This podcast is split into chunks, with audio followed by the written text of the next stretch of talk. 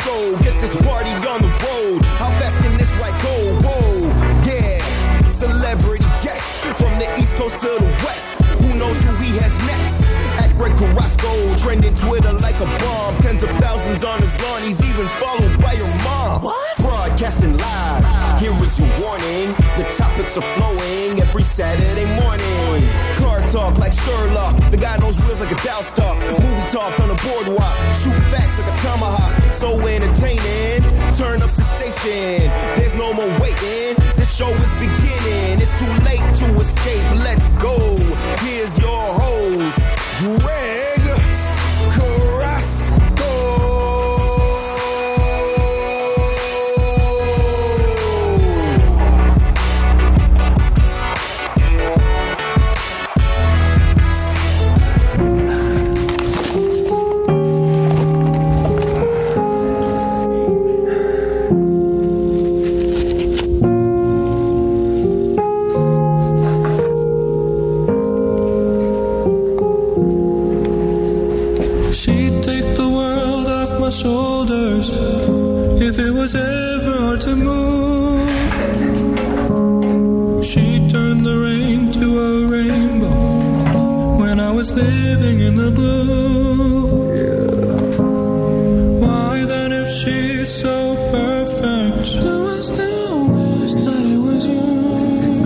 Good morning, slackers. That was a pretty mellow song to start my day. You see, in my mind, when I was listening to it yesterday, it sounded a little bit more upbeat. When you're out I don't, uh, I don't want to get this depressed this early in the morning.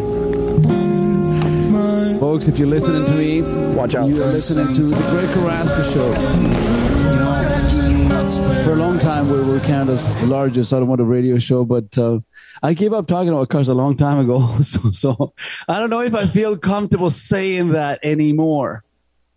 Either way, here we are. Slacker Nation congregates every single Saturday mornings. Good morning, team. Nick, Jody, Lex, how are you all? Good morning, Greg. Morning, Greg. Uh, Jody, how are you? I'm good. How are you? I'm good. it's been an interesting week indeed. Uh, if you if you didn't see the, the video yesterday of uh, Doug Ford swallowing a bee, uh, you don't know the pains of live TV and live radio. What was that? I hope he's okay, man. That thing is dangerous. Just swallow a bee. You don't know what's going to happen inside. But uh, you know, if you want if you want to see something interesting, you should probably watch it. Did you see that yesterday, Lex? Yeah, actually, I did uh, on uh, my friend's Instagram feed. It was hilarious, Unfor- but uh, brought me back to a uh, time when I was about four or five years old when I saw my own cousin, little cousin, two years younger than me, so he was around three, swallow swallow a bee as well because it flew into his coke. Yeah, I. Uh, So just like whoa, a bee is no joke. But he didn't really swallow it. It just flew like it was right on his lip and didn't it fly away? No, no, No, it it- went it right flew- in. It flew It did. inside.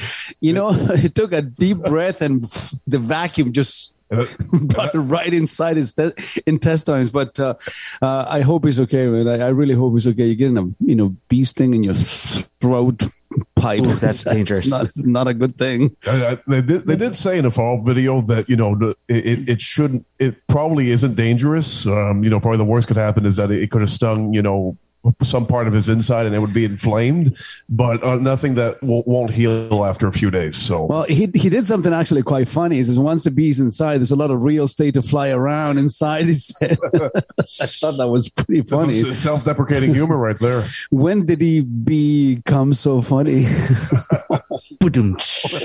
wow. Before we move on, we You know, he was Wow, okay. funnier. but He was funnier before he was premier. oh no. Uh, it's gonna be one of those shows. no, we got to be careful, man. We can't say things about the government. We can't say things about you know anyone in politics or especially the prime minister. You know, you never know when you're gonna have one of the uh, the police agencies showed up at your house and raid your closet. you never know, man. I might hide some nuclear secrets, in, uh, you know, secrets in my underwear drawer. And What's that? They'll probably come in and be like, "How dare you make fun of our prime minister? How, dare you? How dare you? He's crying in a corner right now because of you." No, because if I need to hide secrets, I put it in my underwear drawer. There's where I hide it. You know, that's the most secret place in my house. not, not much of a secret anymore, though. no, man. If somebody's looking for my secrets, you go into my underwear drawer. For sure. For sure. That's where you go. And for that, you need to, a warrant. You don't come in, showing up with a warrant. I need to see it. What are you looking for? I want to know where you've been, Greg. I want to know the nuclear secrets. What is happening to the world, people? This has been an interesting week. You know, it, the part that I really don't understand, folks, is that I don't think that this is being thought out properly. If you wanna, if you wanna stop somebody from running in the next election, you do it with something that actually makes sense. But uh, going into an ex president's private residence and just raid it without telling the world why you were there. It's like, what? I don't even think they did that to Nixon. You know, Richard Nixon, I am not a crook. Um, he just stepped down and his house was never raided. He There was never any searches of anything. Um, but one thing, though, is he was pardoned by Gerald Ford. So he was immune to any prosecution. Oh, he had a friend. He did. He knew a guy. Ah. Who happened to be the person he chose for vice president and then became president after. Ah, he he had a friend, but uh, you know the same thing happened with uh, the Clintons and, and, Hillary Clinton and all those emails of nobody. Nobody, nobody cared. But, but the thing is, though, you know, because you meant you did mention Trump. You know, Trump was saying during the campaign that mm-hmm. he would he would ask his attorney general to hire a special prosecutor to look into her emails, but it never happened. He never did it. I don't know, man. You know, the U.S. is an interesting place. It's a very, very interesting place. I, I still don't understand why you would open that Pandora's box. Just imagine for when, when, because inevitably the pendulum will swing the other way. You know, the world politics always swings. Politicians are swingers. so I did not have. what was that? I did not have relations with that woman. Uh, listen, when uh, good impression, good impression. what is the name of that guy that uh, you know was uh, was suicide in jail for uh, you know in, in the island? What was what was his name? Oh yeah, Je- Jeffrey Epstein. Jeffrey yeah. Epstein. That's his name. His, yeah. his girlfriend also got convicted. Yeah, Ghislaine Maxwell. His girlfriend got convicted. Yes, yes. Uh, what did she get convicted of? I believe um, child trafficking to to nobody. What do you mean to nobody? Who was she child trafficking kids to? Well, she was apparently she was bringing them to Epstein, and Epstein was selling them to whom? Well, himself. It, no, but he, he wasn't selling them, but he was, you know, abusing them, and she was kind of bringing them to him. I thought that there was a bunch of really famous, important people that was Oh, going the- down to the the- island, but you know, no one ever really talked about this. It's well, just- you know, the, the, the- apparently there were a lot of people, famous people, who went there, and some of them apparently did some bad things. I mean, with this is who are they? I want to know. Prince I want to Andrew. I want to get those documents uh, opened up and see who was at the island. well, you know, that's I don't know. Call me crazy, but I want to know. Well, you know, that's that's why a lot of people, you know, are um, skeptical about what happened to Epstein. And you know, I'm not I'm not arguing one way or another. You know, if if it was in fact a suicide, because it's it's not. Some people aren't convinced. Some people think it definitely was. Really? The- the- I'm not saying, but the I'm not saying one way or another. But the bottom line is, some people argue that uh, the, the timing is strange. You know, for his suicide. Are you talking about conspiracy theories here, Nick? I'm not. Listen, I'm I'm not saying that that's what happened. Well, there, there, just there saying. is a there, there is a conspiracy theory going around that uh, that I am secretly Batman, but no one has ever seen Batman and me in the same room at the same time. I'm just saying, you know, I'm I'm just saying. I did meet Toronto Batman at uh, Fan Expo a few years ago. Did you? Yeah, he's hilarious. That guy. We have a Spider-Man in Oakville. This oh, dude- him. Yeah, yeah, yeah. I've seen him. he tries to stop crime. He waves at you know traffic. We've seen him walking around Speers and Kerr Street. He's always around. It's, it's hilarious. You know Yeah, the no, world should Batman have Batman. more Batmans and Spidermans. Yes, Jody. We do have Batman in, Bra- in Brampton. Yeah, there is a Batman Brampton. He's a terrible driver, I hear. Oh, oh, wow. He does have a Batmobile, I heard. He does. I've seen Oh, it on so the cool. road. What's that? I've seen it. I've seen it on the road. He's literally driving around sometimes. Like very rare now, maybe because I don't go that side of Brampton. But I've seen the Batmobile. Wow. We live in interesting times, folks. We live in interesting times when it's a lot easier to die of eating too much than to die of starvation. You know, our parameters are changing. You know, we're, we're, we're too, it's too easy to be alive. People are finding reasons to keep themselves busy and find problems when there aren't any. And uh, I, I just need to say this. I don't know why I'm going to say it, but I need to say it anyways. I was having an exchange with, uh, with one of my best friends. Uh, and remember that I don't have best friends because I was too old when I came here and all the best friends positions were taken. But my buddy says that anyone who invites me to a gender reveal party is immediately dead to me and officially a original noggin. Uh, those are facts. So I'm going to make it official here on the Carrasco show. I never want to be invited to a gender reveal party. Um, I'm just saying, I, I need to say this. Why are you laughing, Nick? because it's so random. It's so unbelievably random. random. They could set fire to your forest. Yeah. uh, one day when I'm free, one day when I'm retired and I can say what I want and I there are no fears of repercussions, I'm going to be able to share some more opinions with you all folks. But you know, before we go into the first break, I do have to send a couple of shout outs. Uh, this week we need to celebrate um, somebody that uh, left my uh, Oakville Nissan and Oakville Infiniti. Uh, his name is Jason Ground. Jason Ground was my general sales manager at Oakville Infiniti, and I uh, I've known Jason for probably I would have to say 16, 17 years. Uh, when I met him, he was a sales manager at Orangeville Nissan, and uh, he was he was sharp. He was sharp. I, I I knew right from the beginning that I was at some point when I was running my own store, I was going to have him work with me. So when I became the uh, the, the president at uh, Newmarket Nissan, New Market Infiniti, immediately I made the phone call and said, "Jason, what do you think? I have a new post. Why don't you come down?" So we started our relationship, uh, work relationship together. Uh, from that point on, he's worked for me uh, three or four times and about different projects that I have had. Uh, Thornhill Hyundai, Richmond Hill Hyundai. He was my GM there, and uh, when I took over Oakville Infiniti Nissan, uh, he came down to help as the general sales manager for the Infiniti store. but he lives up in, I believe, it's in Schomberg or Kleinburg. So every day he was commuting a hundred and some odd kilometers just to come down to Oakville and, and to see me. And inevitably, when you are commuting that much, when you're driving in the car for two hours, two and a half hours every single day, uh, your life changes.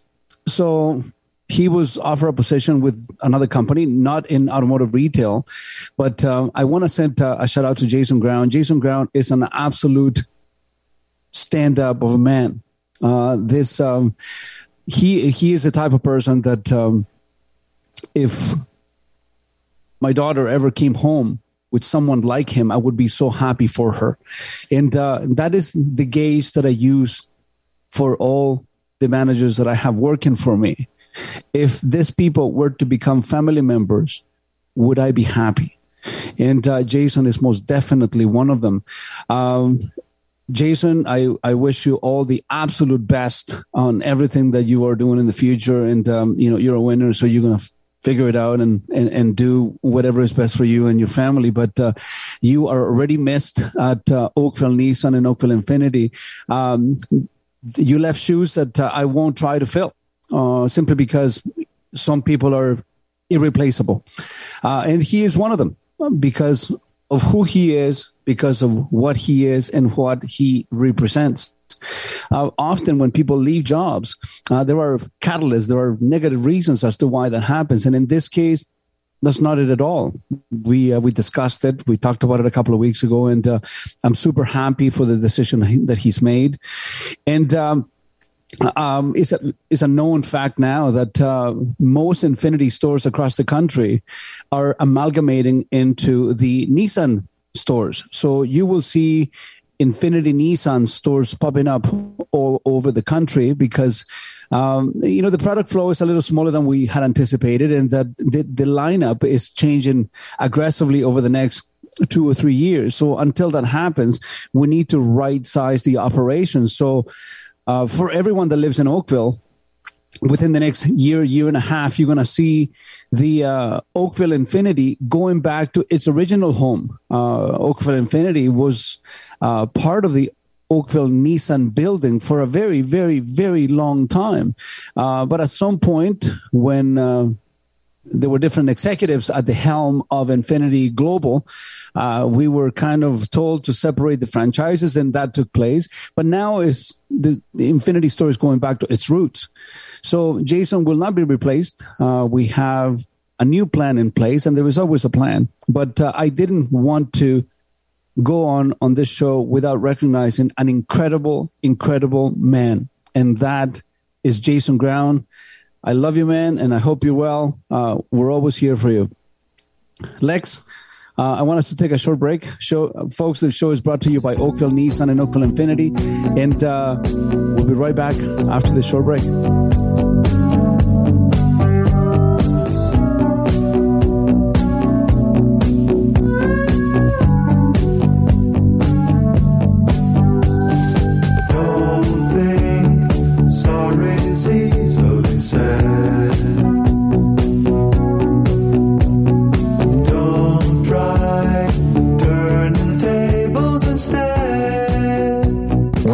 Across the street, it's the cars that have to look both ways. I'm Chuck Norris, and you're listening to the Greg Carrasco Show. Hi, guys. This is Roberto Alomar, and you are listening to the one and only, the Greg Carrasco Show.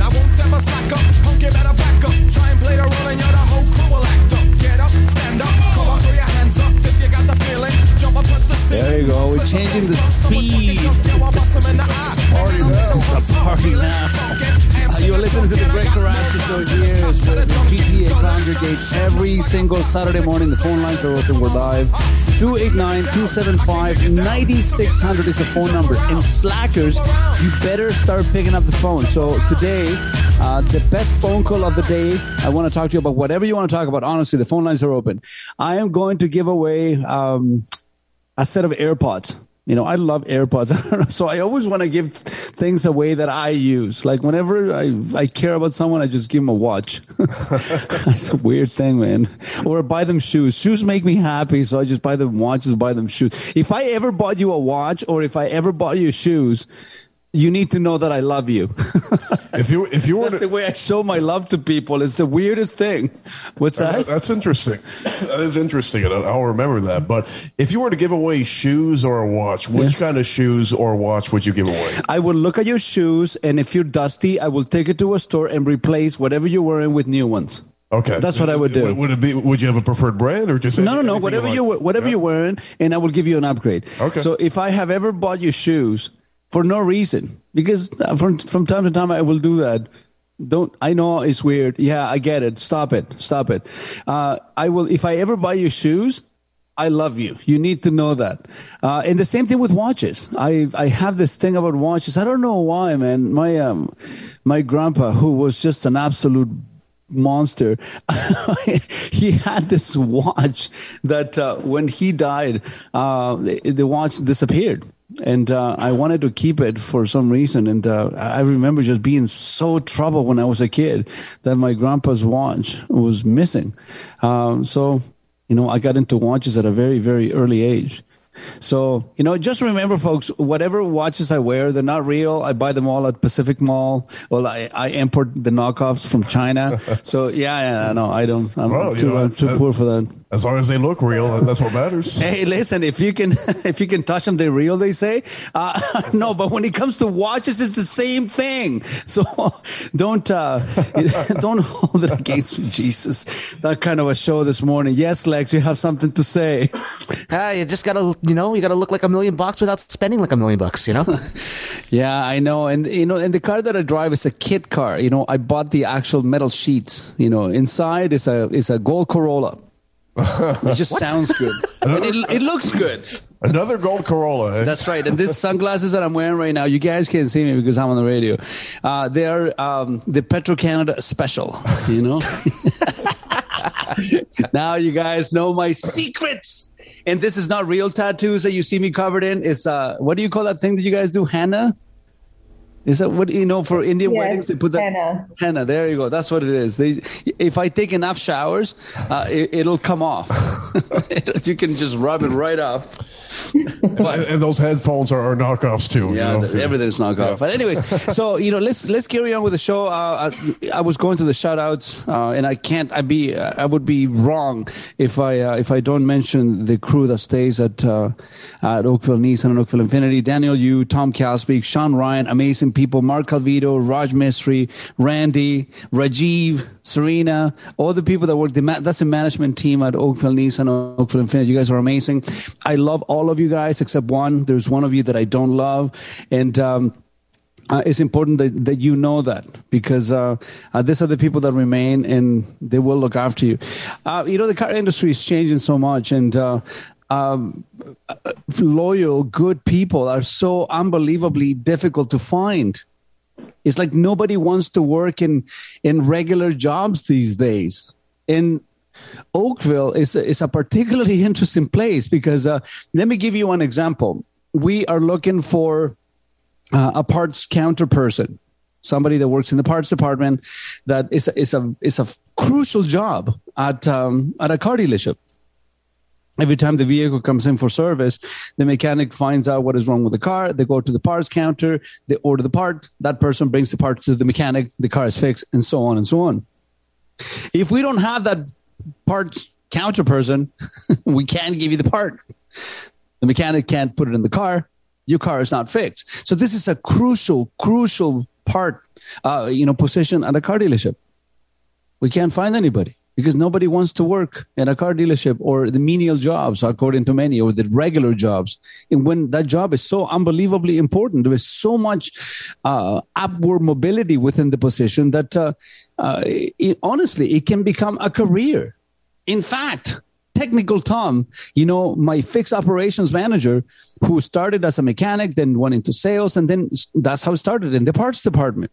And now he is the second or third in command at the dealership. So there is a lot of career opportunities within the car industry, but for some reason we have vilified car dealerships for so long that people don't strive to work at a car dealership anymore. So we're looking for technicians, we're looking for parts counter people. Uh, there are many, many, many job opportunities. Uh, we're looking for a lot person at uh, Oakville Nissan, Oakville Infiniti. So if you are looking for a career change, if you're working for at a car dealership right now and you want to give yourself another chance, another lease on life, uh, or perhaps you just need to stir things up. You know, from time to time, people get too comfortable and you're like, ah, you know, I don't want to go to work anymore. I got to put up with this person and this person and this person. Maybe I will give another crew a chance. Maybe. I'm your guy. So if you are working at a car dealership right now and you want a, a new, uh, you want a new scenery, you want to, it's always sunny in Oakville, just so you know. Eh? It's, it's always sunny here. You know, from from here, from the Eagle's Nest, as you can see, Nick. Isn't Yes. it always beautiful? Look at this. Look at the skyline. It's absolutely stunning. You know, you can see the lake, you can see uh, the the CN Tower. Now, you're not going to be able to see that from the inside the parts department, but I you can always close your eyes and visual and visualize it. so we are taking job applications. In fact, uh, Nick, if you want to come and work with me, I will give you a job too. But you know, you don't awesome. really. Yeah. That's it. Come and see me on Monday, and maybe I'll get you to work in the parts department. It's an actual cool place. It doesn't matter that I don't have any, you know, past uh, work. I'll train you. Okay. That's the beauty of it. Okay. In fact, with the exception of, let me see, with the exception of Tom, uh, who happened to have worked his, you know, worked up his career while he was with me, most of the people that I have running the store for me right now never had any experience. I trained them from the ground up. Believe it or not, I'm a pretty good trainer. Sometimes, sometimes. Awesome. Oh yeah, I fail. Some I fail often. But anyways, you know, come and see me on Monday. And if you're unemployed, you may want to come uh, and talk to me. But technicians, see, we just look. We're making a difference in the world right now, Jody. How would you have known that this was going to happen this morning? Now the question is that I know Nick. Do I want to work with him? It's like, ah, am I going to have to put up with him now? Forty hours a week? You- You're not getting And rid then on the show as well. Oh no! Oh no! What did I do? What did I do? You're conducting Hold on a second, job hold on interview now. Hold on, hold on, hold on, hold on. Wait, wait a sec. I, I just need to take the foot out of my mouth. Let's do the job interview on air. Let's do this. Let's see. What's that? I'm like, Okay, let's do the job interview on let's, air. let's do that. Okay. That's amazing. Okay, so um, are you uh, working right now? Well, th- this job, but that's it right now. So you're not working right now. That's excellent. um, uh, do you have any work experience? Uh, I, I do. Well, not in, in the car industry, but a little bit. Yeah. Do you? Are you good with numbers? I think I'm pretty good with numbers. How is your memory? Very good. um, because that's one of the things that you're going to have to be really good at when you work in a parts department. Every every part has got a serial number, so eventually everything just becomes like the code behind the Matrix. So you know, if if you ever watched the movie The Matrix and you wanted to be Neo, this is it. This is this is where you go work, so you can see the numbers just scrolling down. Are you okay working? Are you okay being in prison? Being in prison. Yeah, I'm joking. No, no, no. Stop, stop, stop, stop. The Where is this going? what kind of interview is this? the parts department is just a box filled with are you parts. bringing the parts from? That's what my question is now. But anyways, okay. So what do you? What would you say? Let me see here. Um, how how good are you in in the in the face of crisis? How do you handle stress? I think um, fairly well, be- better than I used to. I think I've, I've improved. You know, it's especially you know ever since I, I well when I did my internship here at the station, and you know, and obviously did my whole program at Humber College of Radio. I think it it, it gave me experience with you know higher stress situations just ever since I've started you know being involved in the radio industry. So I think I deal with it better now compared to before I started in radio. Okay, that's good. Do you have your own transportation? Uh, w- well, That's a yes or no question. I, I can take the bus. Okay, okay, so he does have transportation, folks. Don't be elitist. You know, you can take the bus. You know, Exactly. Um, you know, I took the bus for work for a long time. Is uh, is terrible. But you know, hey, listen, if you can't buy a car if you don't have a job, right? Um, let me see. What do you think is your your biggest forte? What would you, if I hire you, how would my life and the life of the people that work at the store change? You'll get someone that works extremely hard and that always wants to solve problems. You know, you you give me a problem and I want to I want to help you. I want to solve it. I'm, I'm not I'm not going to say oh I don't want to do this or I don't want to do that. Whatever you tell me to do, I'll be happy to help out. I like this. I like this quite a bit. Okay. Uh, if there was one reason why I shouldn't hire you, what would that be? There's no reason. I think I'm the perfect candidate. Oh, wow. Look at this. Is that a, is that a bad Are answer? you like the Donald Trump of, polit- of politics? you never seen anything in a person of ice like me. I- I'm I- the best there is. See, I could have thought of something, but then I, I was thinking if, if I tell you a reason, then maybe that'll discourage you from hiring me. So No, I want to. I want to know the truth. Do you ever lie? Do I ever lie? Very rarely.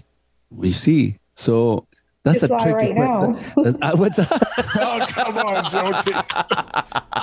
come on.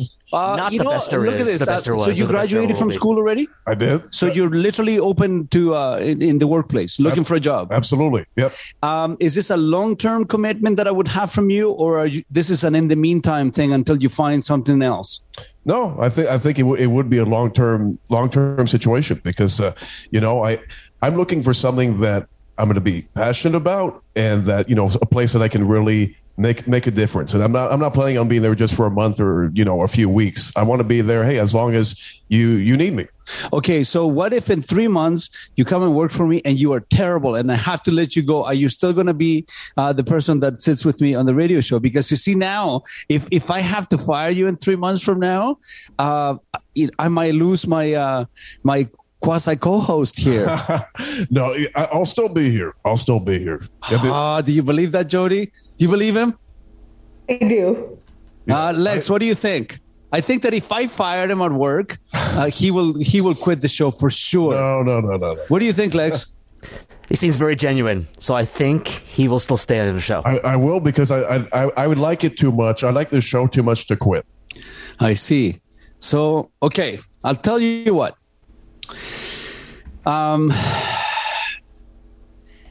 Tom's interview with you, notwithstanding, because you have to meet my uh, my fixed operations manager. I do not, although I have the ultimate hiring power at the store, I always allow my managers to meet the people that I'm looking at bringing in. Okay. So, his opinion notwithstanding, you're hired. Yay!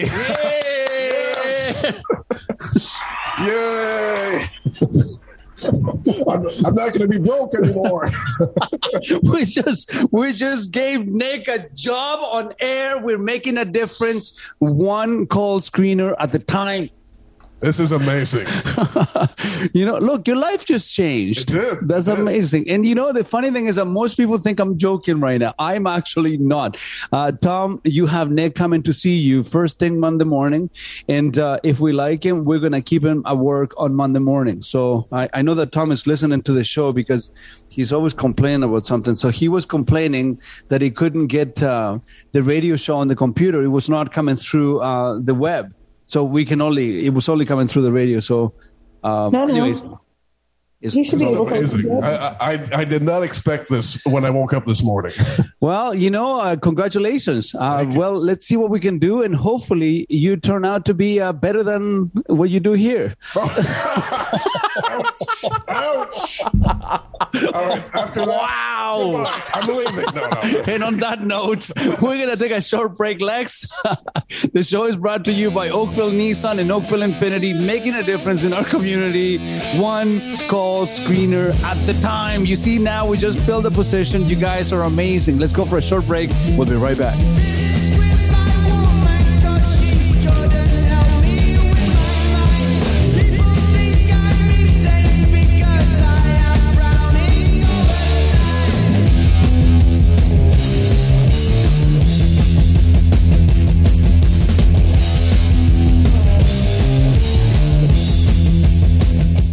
What's up, everybody? This is Randy Couture, and if I'm not beating people up, I'm listening to the Greg Carrasco Show. Give it a listen. Take care.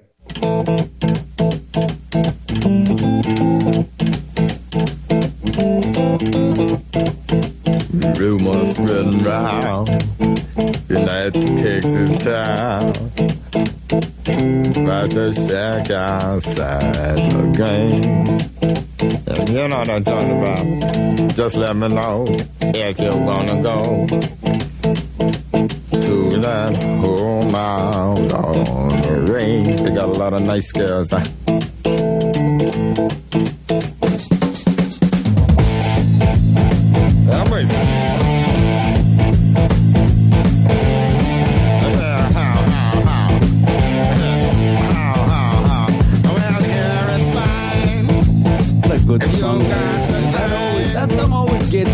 Good mood. Possibly not not be in a good mood when we just found a new parts person for uh, Oakville Nissan, Oakville Infiniti? Are, are you? Did you think your day was gonna go the way that it's turning out, Nick? Not even a little bit. But this is a an amazing surprise. Do you think that your parents would allow you to still live in the basement for the next for the foreseeable future? to, to be fair, I'm not like the basement dweller. Actually, I leave my basement. he doesn't. come on. he doesn't. oh no. Um, but They'll, they'll be happy. They'll be happy. Well, listen, it, it is it stands to reason that uh, if you were higher on air, Uh, we will do the performance review on air, and if you ever need to be terminated, uh, we will do it on air as well. How Are- are you- that's the condition? Are you going to do it Donald Trump style? You're fired. No, man, no, no, no, no, no, no. no. Well, with your He- finger too, you know, pointing. He's a better man than I am. I'm- no, no, I, Did a Vince McMahon way and go, You're fired. Wow, you're really committed to that, Lex. Hey, it's wrestling. Wrestling's my life, man. You know what? Maybe if you, you that came that was a guttural you're fired I, I that's the most in, intent you know that's the most emotion that i've ever seen on a fired maybe if you do ever fire me, you should ask Lex to, to say it because that was pretty impressive. uh, you know that's a that's a good idea that, that is a very good idea you know i was supposed to talk to you folks about uh, why is it that negotiating at a car dealership is a really bad thing but uh, maybe i'm going to leave that for the last hour the hour the hour of the grievances simply because uh, uh, something really special happened this morning and i know that uh, we we take it as a joke but we we I think that we just gave Nick a job, uh, and I know that uh, Tom is listening to the show right now, and he got upset that I said he was always complaining about something. Oh no, is he is he not happy that I'm, Tom Calsbeek, technical Tom. Tom, I love you, man. No, you're not. You don't complain about anything, Tom. but uh, no, no, he will. Com- don't laugh too much. He's going to be your boss, man. He's going to Okay. complain about you. So he will cut you no slack. Anybody that anybody that knows Tom, Tom is is quite possibly the single most organized person I've ever known in my entire life, and uh, he can go from selling a car to taking an engine apart in front of your eyes, and he can do both. He's a better man than I am. I, I absolutely. Uh, I can't do it. The other day I was looking for him. I couldn't find him. I said, ah, where is he? I went to his office. I went upstairs. I went to the Infiniti store. I couldn't find him. So I went to the parts department. He wasn't there either. Since he's in the shop. So I go look at him. He is um he's putting together. Yeah, putting together, not taking apart. He was putting together the automatic retractable system of a an Infiniti convertible by hand. and I stood there just watching him doing this thing. It's like, oh my god, I am such a useless man. like I couldn't even begin to understand the tools that are needed to do this. I just fake it. I just fake it. I just put a plaid jacket, grow a beard, and boom, it looks like I can change the oil. fake it till you make it. Tom actually does it. You know, from time to time, you know, time to time, he's going on vacation and he comes to say goodbye and I give him a big hug. So when I hug him, it's like I hug manhood. It's like power. It's like, what the hell? You know, he we're, we're very similar in age, but I feel like I'm hugging my dad. He's like so strong, like that old man strength. He's so tough. I would never ever want to fight with him. Not that I would ever fight with him, but you know, he's a, you know, he's quite possibly one of the most remarkable people that I know in, in, in my life. But I look up to him in so many different ways. So that's the guy that's going to be your boss. You know, there is not a single person. Actually, there is one person that works for me that I don't feel this way towards, but that person must not be named. Just about every every person that works for me, I have a tremendous amount. Actually, there are two. Um, the um, there's a it's about everybody that work with me that I have a tremendous amount of respect.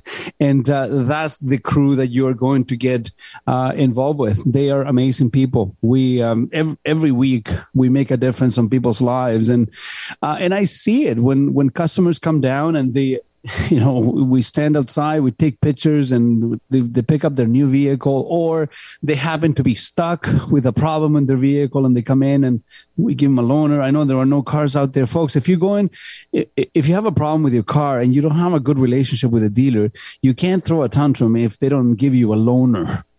You know, if the last time we saw you was four years ago when your warranty was still in place, and then we haven't seen you since, uh, and then something happens to your car, you cannot show up at a dealership that you haven't been there in, in years and demand that they give you a vehicle to drive while the parts in back order because our favorite dictator is creating this mess with the supply chain situation. We we can't do that. So you know, I, I think it's, it's, it's important that, that you recognize that the tremendous work that dealerships do in every single community. We keep society moving. And I know that, uh, as I said earlier, uh, the car industry has been vilified for, for, for decades, you know, if over a hundred years and a lot of it is not even well founded. Uh, I've said this many times before that the number one reason why people hate dealerships is because of negotiation. But what people fail to understand is that negotiation, hundred percent of the time, is instigated by the consumer. It's not initiated by us. We have the vehicle. This is what we sell the vehicle for. If you want to buy it for less, you will start the negotiation. We don't. If you come in and you buy the vehicle for the vehicle was built to be sold for, then we will never have this this situations. So this is one of the reasons why, folks, I think it's important we address on the hour of the grievances why this time. And I was talking to Richard Surrett yesterday about this. Why what's happening in the car business right now is the absolute best thing that could have happened to the consumers by and large in relation to the car industry. And I know it's going to sound crazy to you because interest rates are super high, uh, because payments are super high, cars are difficult to find, and so on and so on. There's a lot of things that are happening that uh, would make you feel that the situation in the car industry uh, across the country is not a good situation for the consumer. But I would like to disagree with that notion. And I'm going to break it down for you in ways that make sense because I, I think that there are there are ways that you can take advantage of this right now. And I'm going to show you a few ways that you can go into a car dealership, be safe. Other than if you if you've chosen not to come down to Oakville Nissan and Oakville Infiniti, I'm going to show you some ways that you can go into a car dealership and and feel safe that you're making the right decision. Uh, now, I, I also want to say thank you to the dozens and dozens of people that send me messages on social media and on email asking me for advice in relation to a purchase. You know, should I buy this? Should I buy that? Should I lease? Should I finance? Should I put this money down? Should I not? Should I trade in my vehicle? Yes or no? Should I buy this and extend the warranty on this particular vehicle? What do you think, Greg? What kind of warranty I should get? And I get these messages on a weekly basis and I I try my absolute best to reply to you as early as possible, but just like anybody has ever called my phone, um, I, I, tell everyone, please don't don't leave me a message on my cell phone. Do not. Um, I gave up looking at or listening to my messages about 13, 14 years ago. So there's got to be a hundred thousand messages on, on, that phone there that I haven't listened to. I can't. I don't have the time. I don't have an assistant. Uh, I, I I should, but I don't have an assistant. And the main reason why I don't have an assistant is because I don't want to put my responses and my life in the hands of someone that doesn't feel the same way about things. And uh, you never know. Just like my social media, I, I don't allow anyone to touch my social media on any one of my businesses. I, have never done it. Um, and from time to time, it gets tough to juggle all these things that we have going on at the same time. It's, it's, it's tough, but I'll take it. I'll take it. I wouldn't want to have it any other way. Perspective is such a wonderful thing. I don't have to do any of this. I don't have to go to work. I don't have to go in social media and feed the social, the hungry social media machine. I don't have to go to work and try to sell cars to people for 30 years. I get to. I get to go to work. I get to be on air. I get to talk to you. I get to help people with their transportation problems. I get to make a difference in people's lives. In realizing the difference between having to and getting to has made the world a difference for me. And it's all a matter of perspective. I don't have to deal with the messages that I get from the basement dweller, the stalker that stalks me every Saturday here, folks. I don't have to. I get to. Why do I get to do this? It's because I happen to be in the public eye. When there are tens of thousands of people that listen to the show every Saturday, of course I'm going to have a nut job that is going to listen to this show from time to time. And he, she is one of them. I don't know who this person is, but I get to do this. And I wouldn't want to have it any other way. This is a three hour therapy session, and we get to change people's lives.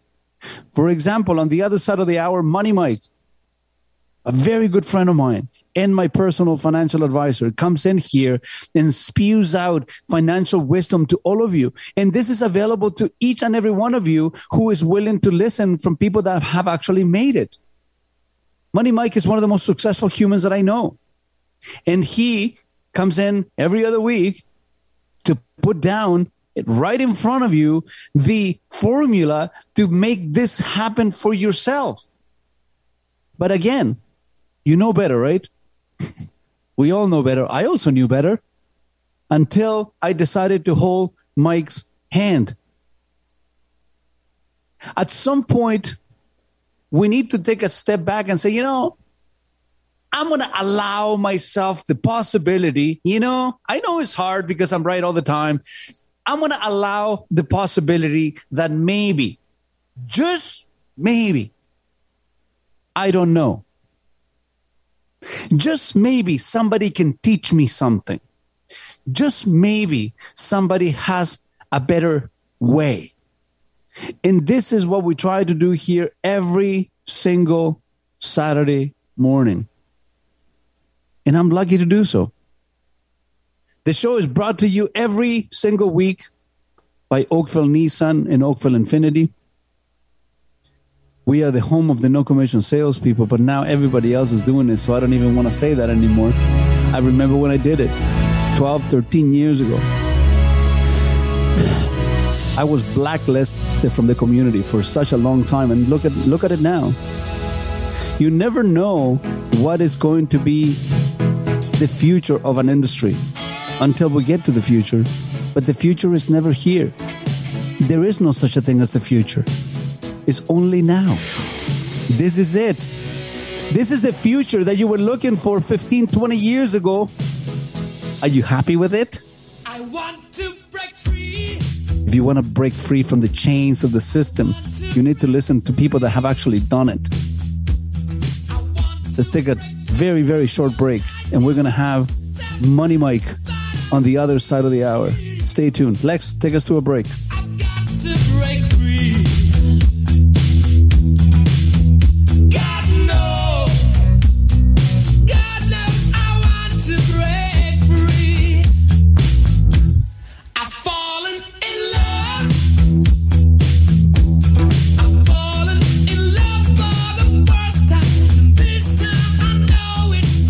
What's up, sports fans? Forrest Griffin here, and I want you to check out the Greg Carrasco Show. Check him out, Greg and the gang. Uh, yeah, enjoy. It is time for Greg Carrasco.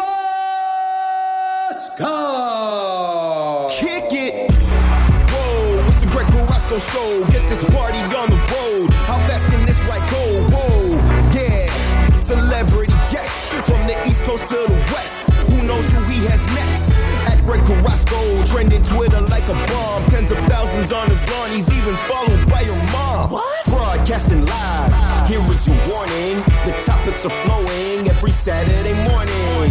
Car talk like Sherlock, the guy knows wheels like a Dow stock. Movie talk on a boardwalk, shoot facts like a tomahawk. So entertaining, turn up the station. There's no more waiting, this show is beginning. It's too late to escape, let's go. Here's your host, Greg Carrasco.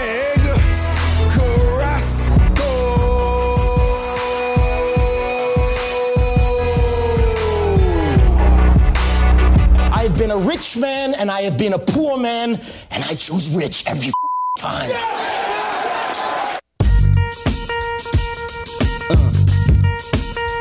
Uh huh, yeah. The Benjamins, baby.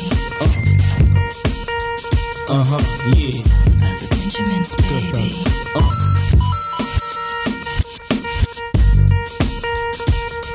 And those who know, know that the brains of the operation is in the house.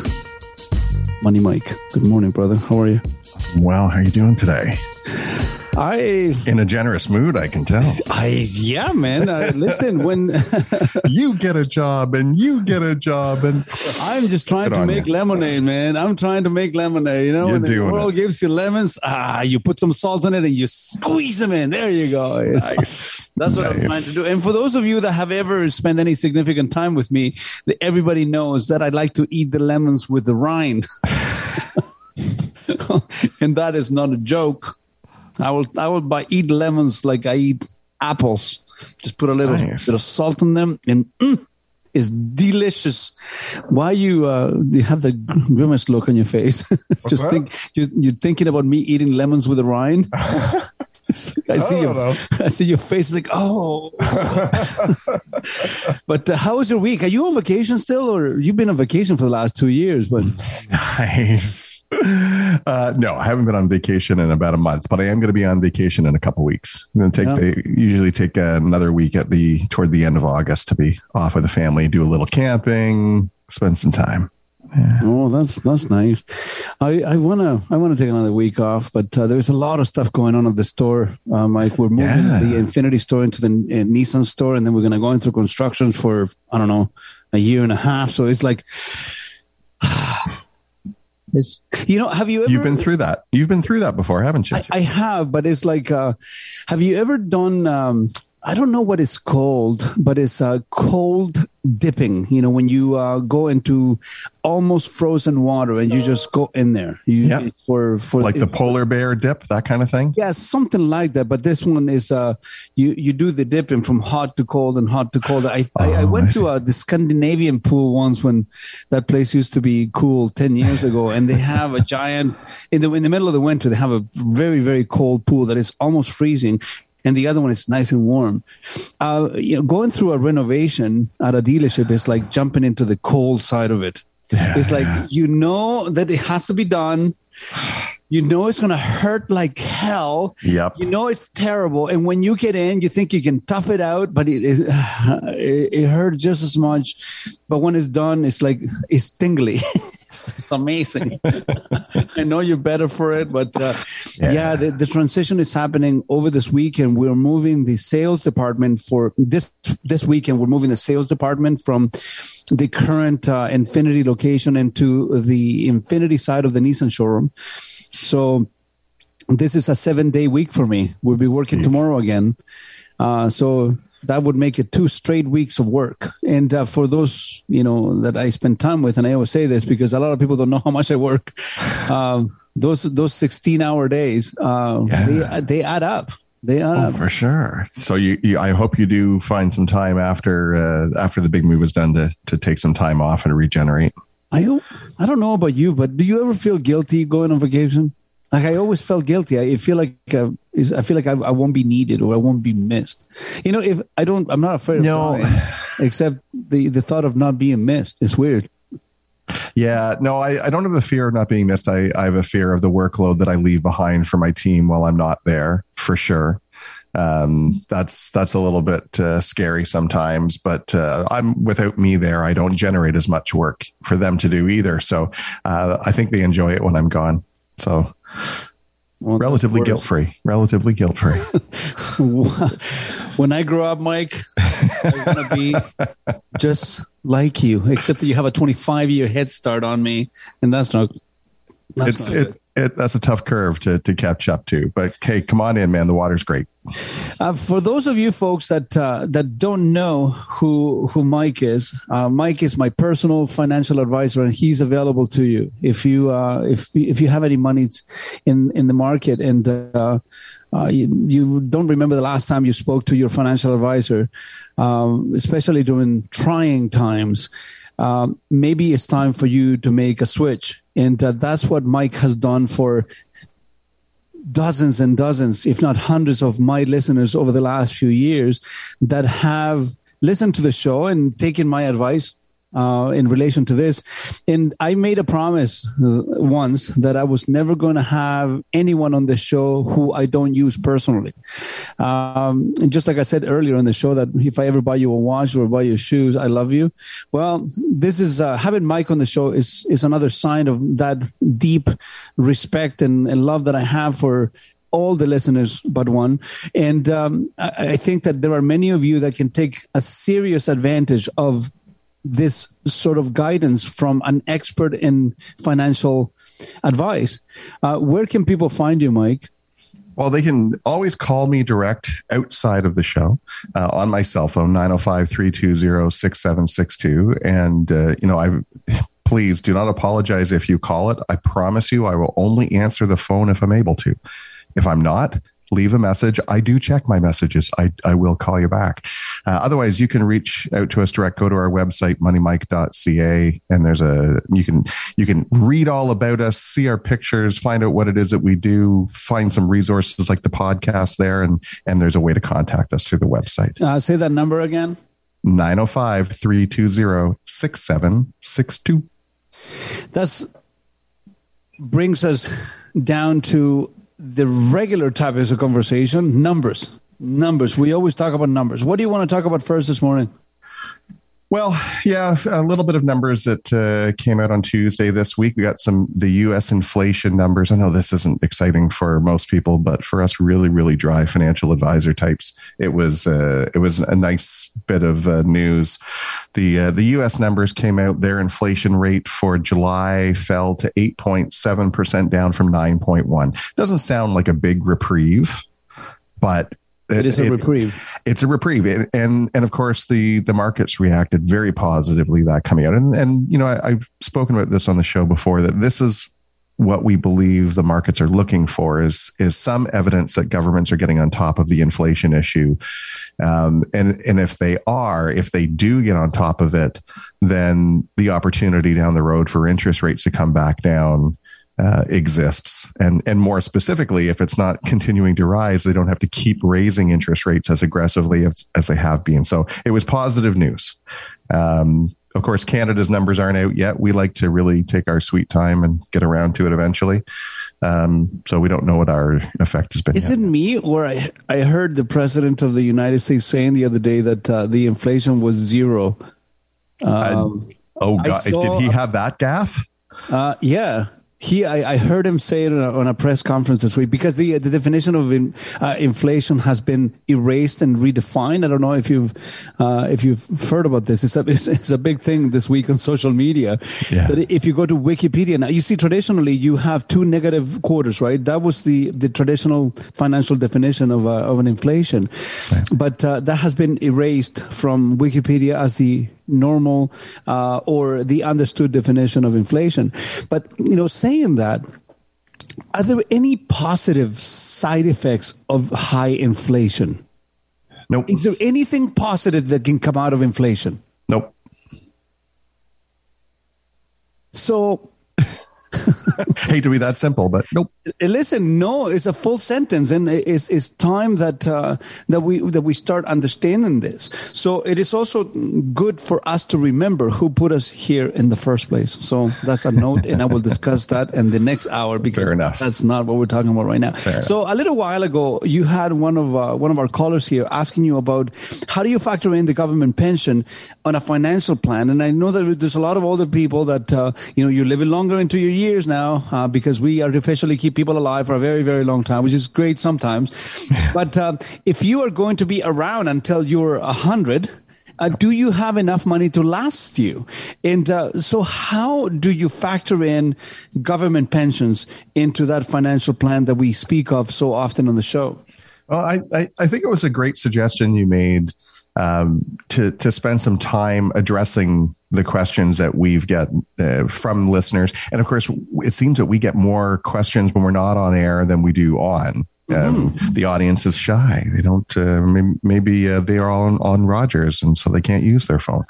Um, so they contact us outside the show and um and with so let's let's spend some time on in today's show just Let's addressing their questions. Yeah let's do this. So that yeah that first one. So how do you factor in government pensions into your financial plan?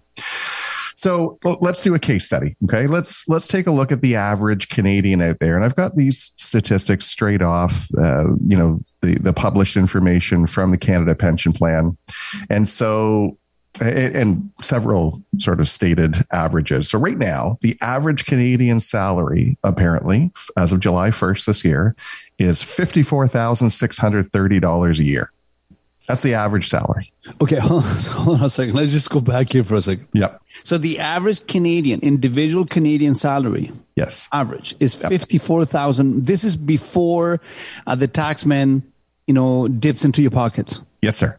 Okay, so I, I'm going to catch you over here. I mean, uh, uh, uh, you know, by surprise on this one, but at that amount of income, how much um, take home would you have? And I know it depends on your situation, but uh, what would be an average uh, tax inc- uh, tax rate at this particular income level? Well, the tax rate is actually pretty low. I mean, you almost the entirety of that fifty-four thousand dollars is at a twenty percent tax bracket, um, and you've just sort of dipped into slightly above that rate. But uh, you know, overall, your average tax is about seventeen point six percent. You're you're mostly at twenty percent, and you've dipped a little bit into twenty-five. So the overall average is about seventeen point six. That's how much before, tax. That's before HST. That's before HST. That's before your EI and Canada Pension Plan contributions. Uh, you know, because don't forget we're gonna we're gonna take a chunk of that out of salary as well. So yeah, I mean So, your you- your take home is probably somewhere in the area of about thirty five hundred dollars a month. Okay, so the, the question that I have for you here. So let's say that is the, the, the marginal tax rate for this is uh, an average of 17%. Then you have your HST, you have to pay 13% on everything that you buy. So whatever you buy with that remaining money would, would, would increase your tax rate to 30% now. Correct? Now, how, what percentage of your income goes into the UIC and CPP? Uh, CPP is now up to five point. Let me get you the exact number. Yeah. Uh, as of 2022, anyway, it's Yeah. 5.7% of your income that goes into uh, CPP. And, and what is EI? It's like 2.1 or 1.9%. So just, just call it overall another 7.5%. Seven and a half, let's round it off to 8%, just for argument's sake. So you're looking at 38% of your income at $54,000 that is going to the taxman. We, Can we agree on that? Okay. Sure. So that leaves you how much? Um, we'll give you what, $35,000? 40000 No, $35,000 is what it will give you, I guess. Yeah. Uh, of Okay. net actual, yeah, Of spending. net income that stays there for you to live your life. So, you know, please carry on. I didn't mean to interrupt you, just, just so No, we no. know what we're talking about. No, no, no. So, okay, so we got the average salary, call it fifty-five thousand a year. Average household income is about ninety-eight. So it basically says one person's earning average, another person in the household is working at a little less than average. But uh, so, how do we figure out Canada Pension Plan? Well, the statistics on CPP right now is that the average pensioner is receiving seven hundred twenty-seven dollars a month. Old age security currently is going to be six hundred sixty-six. So if you have a, a couple where they've got they've each got the average Canada pension plan, they've each got a full old age security, they're receiving just shy of twenty eight hundred dollars a month from the government. Okay. This is, if you have no other investment, this is just strictly from the government. strictly from the government. This is the base. So the Canada Pension Plan, the purpose of it is to try to replace 25% of the average salary in Canada. And I don't know where they, they come up with the statement of average, if it's just based on the year's maximum pensionable earnings, where you stop having to contribute to CPP, which this year is 65,000. So the, the program was originally designed, let's replace 25% of that income in retirement. As long as you earn at least that much money over your career, then we'll replace 25%. They came out in 2018 and said, we're going to increase Canada pension plan. 25% is not enough because not everybody's maxing out the plan. So now their goal is to replace 33% of that average salary. But that's not where the average is at right now. Right now, the average is at for a couple. They're getting about thirty-three to thirty-four thousand dollars a year from the government. This so is before tax, right? Yeah, yeah, that's that's before tax. That's CPP and OAS are both fully taxable. Canada Pension Plan, Old Age Security, both taxable. So if you want to know your specific numbers, you've got to open up an account with the online with the government. It's it's called My Service Canada. You go to go to the website. I, I did it myself literally last night because you know I, tell everybody else to do it and I don't do it on my own. So I thought, all right, I should do this. took me less than 10 minutes. Uh, created my own access to My Service Canada, was able to pull up my own Canada pension plan statement. And it will tell you exactly here is the pension if you were 65 today that you would be eligible to receive. Uh, and right now, the, the maximum pension is is twelve fifty seven a month, twelve hundred fifty seven dollars. So, it doesn't matter how much money you paid into the system. That's the maximum that you could ever be paid. That's correct. That's correct. Now that's just Canada Pension Plan, but that is the maximum twelve hundred fifty seven dollars a month. Now think about that. 1,257 is the maximum, but seven. What did I say? Seven twenty seven is the average. Okay, so hold on a second. Let me understand this because is is is your Canada pension plan calculated as a percentage of your income? It's per, it's calculated as a percentage of your income up to a yearly maximum. This year, that maximum is Oh, sixty five thousand. Right. I So so you raise an interesting point. What happens if you're a high income earner? I'm I'm contributing the, the CPP pension amount, the maximum I can, but it's capped at sixty five thousand. I can't con- if I'm earning two hundred thousand a year, I can't keep contributing that same percentage so that I can actually replace twenty five or thirty three percent of my income. I mm-hmm. can only do a percentage of that maximum 65. pensionable earnings. 65,000. So, you know, if if they're aiming for replacing 33% of that based on the 65,000, they're basically saying we want to provide you with about 22,000 a year. Now, if you're earning 65,000, 22,000 is a fantastic base. You're still going to get old age security, you still have to save on your own. You know, heaven forbid you actually have a, a company funded pension, you know, you're in great shape. But if you're a high income earner, 150, 200, 250,000 dollars a year, CPP is not going to cut it. Is you're in trouble. You're you're in trouble if you're, You're going to depend yeah. on the government pensions. If you're an average couple out there, as a couple, you're getting maybe thirty-four thousand dollars a year, which is a great base. But we need to do more. So, you know what? What happens if somebody said to me, "Okay, you know, as, as a couple, we're going to get thirty-four thousand a year. We figure we need another forty thousand on top of that. We we have about nearly a seventy-five thousand dollar a year lifestyle you know, once the kids are gone, the mortgage is paid off. I don't have to save for retirement anymore. I need another 40 grand on top of the government stuff. How am I going to produce that? If you're 30 years old today, you got to save $1,800 a month. Excuse me, invest $1,800 a month to get there. And if you're 40, you got to invest $2,700 a month. Damn. Starting from, starting from zero, starting from scratch.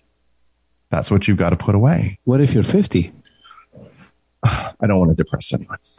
Not going to do it. If you're 50 and you're starting from scratch, please call me.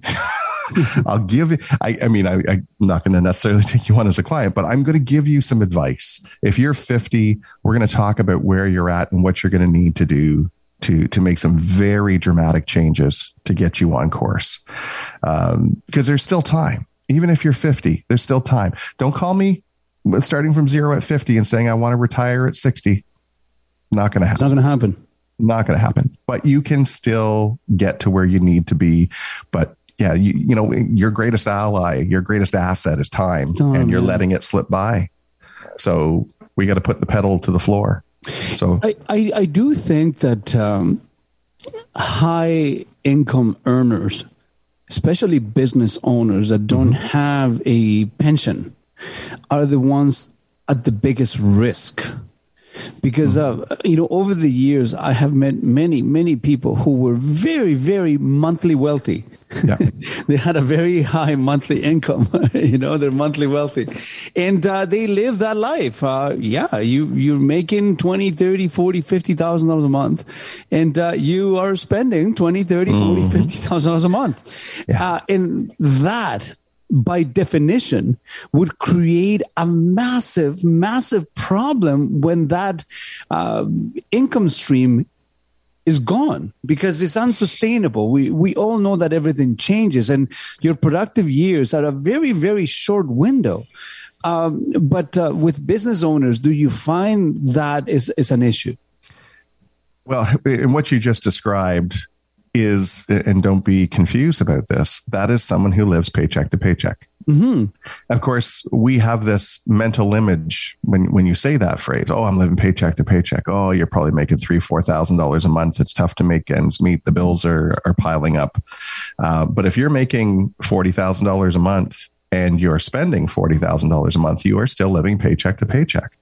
So yeah, exactly. When when that gravy train dries up, um, you're left with nothing. So, you know, with business owners, one of the biggest challenges that we have, because a lot of business owners, you know, when they have cash, they have cash, but the rest of the time they live on credit because all the money is going into the business.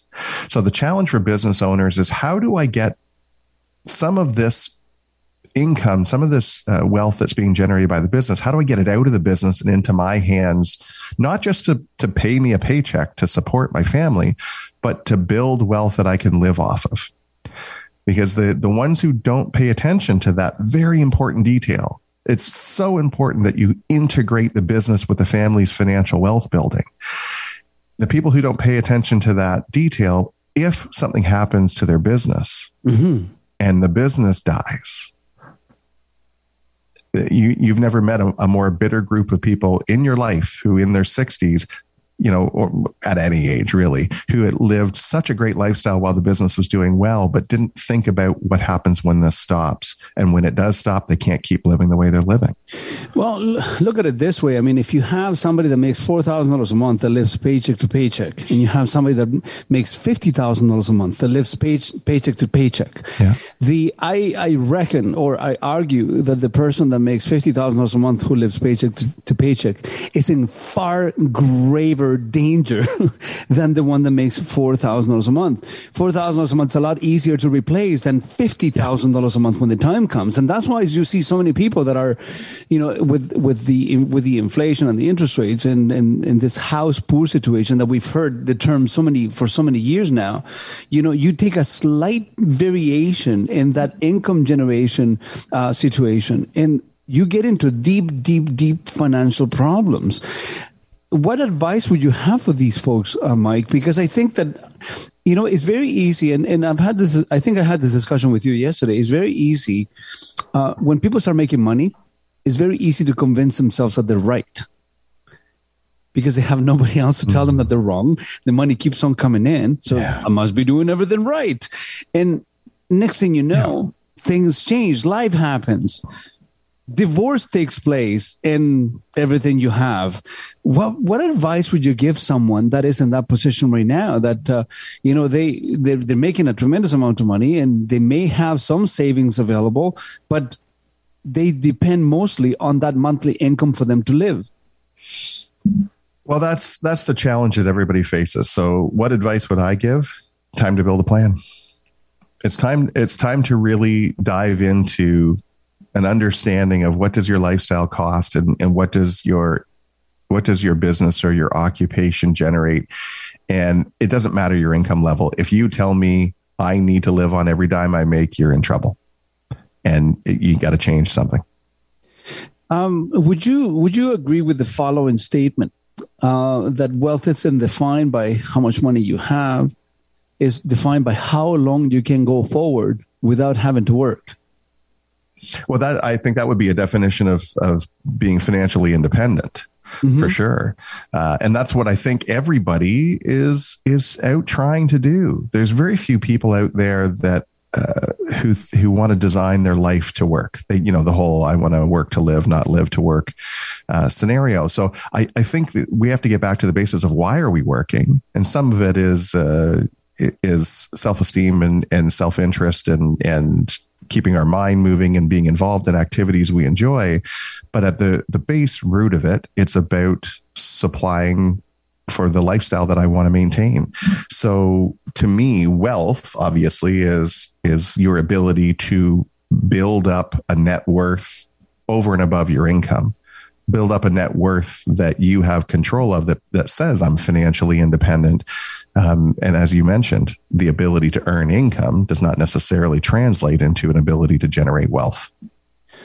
Fascinating, fascinating conversation, folks. Uh, this is Money Mike. He's my personal financial advisor. If you have any questions, uh, we are live uh, on the show right now. 289-275-9600. You are welcome to call and have any questions about this, or you can reach Money Mike after the show at moneymike.ca, or you can call him on his personal cell phone number 905-320-6762. That is his personal number, and uh, he will talk to you. Uh, we're going to take a short break. The show is brought to you by Oakville Nissan and Oakville Infiniti, and those who know know that before you make any car buying decisions, you need to come and see me at Oakville Nissan and Oakville Infiniti. Next, take us to a short break. We'll be right back.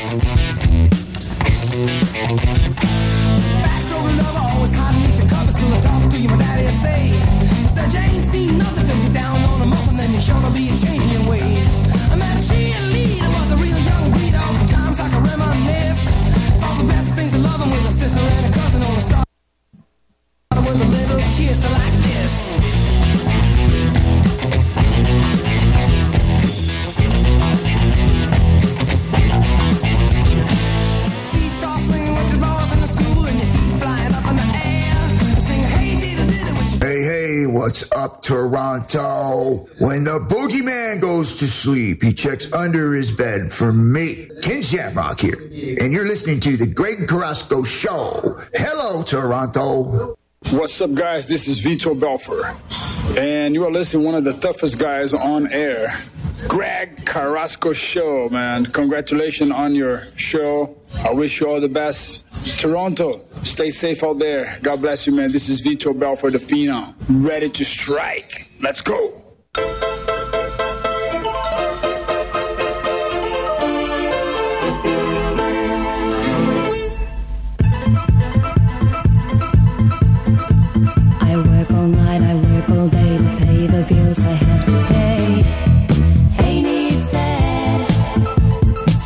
There never seems to be a single penny left for me. That's too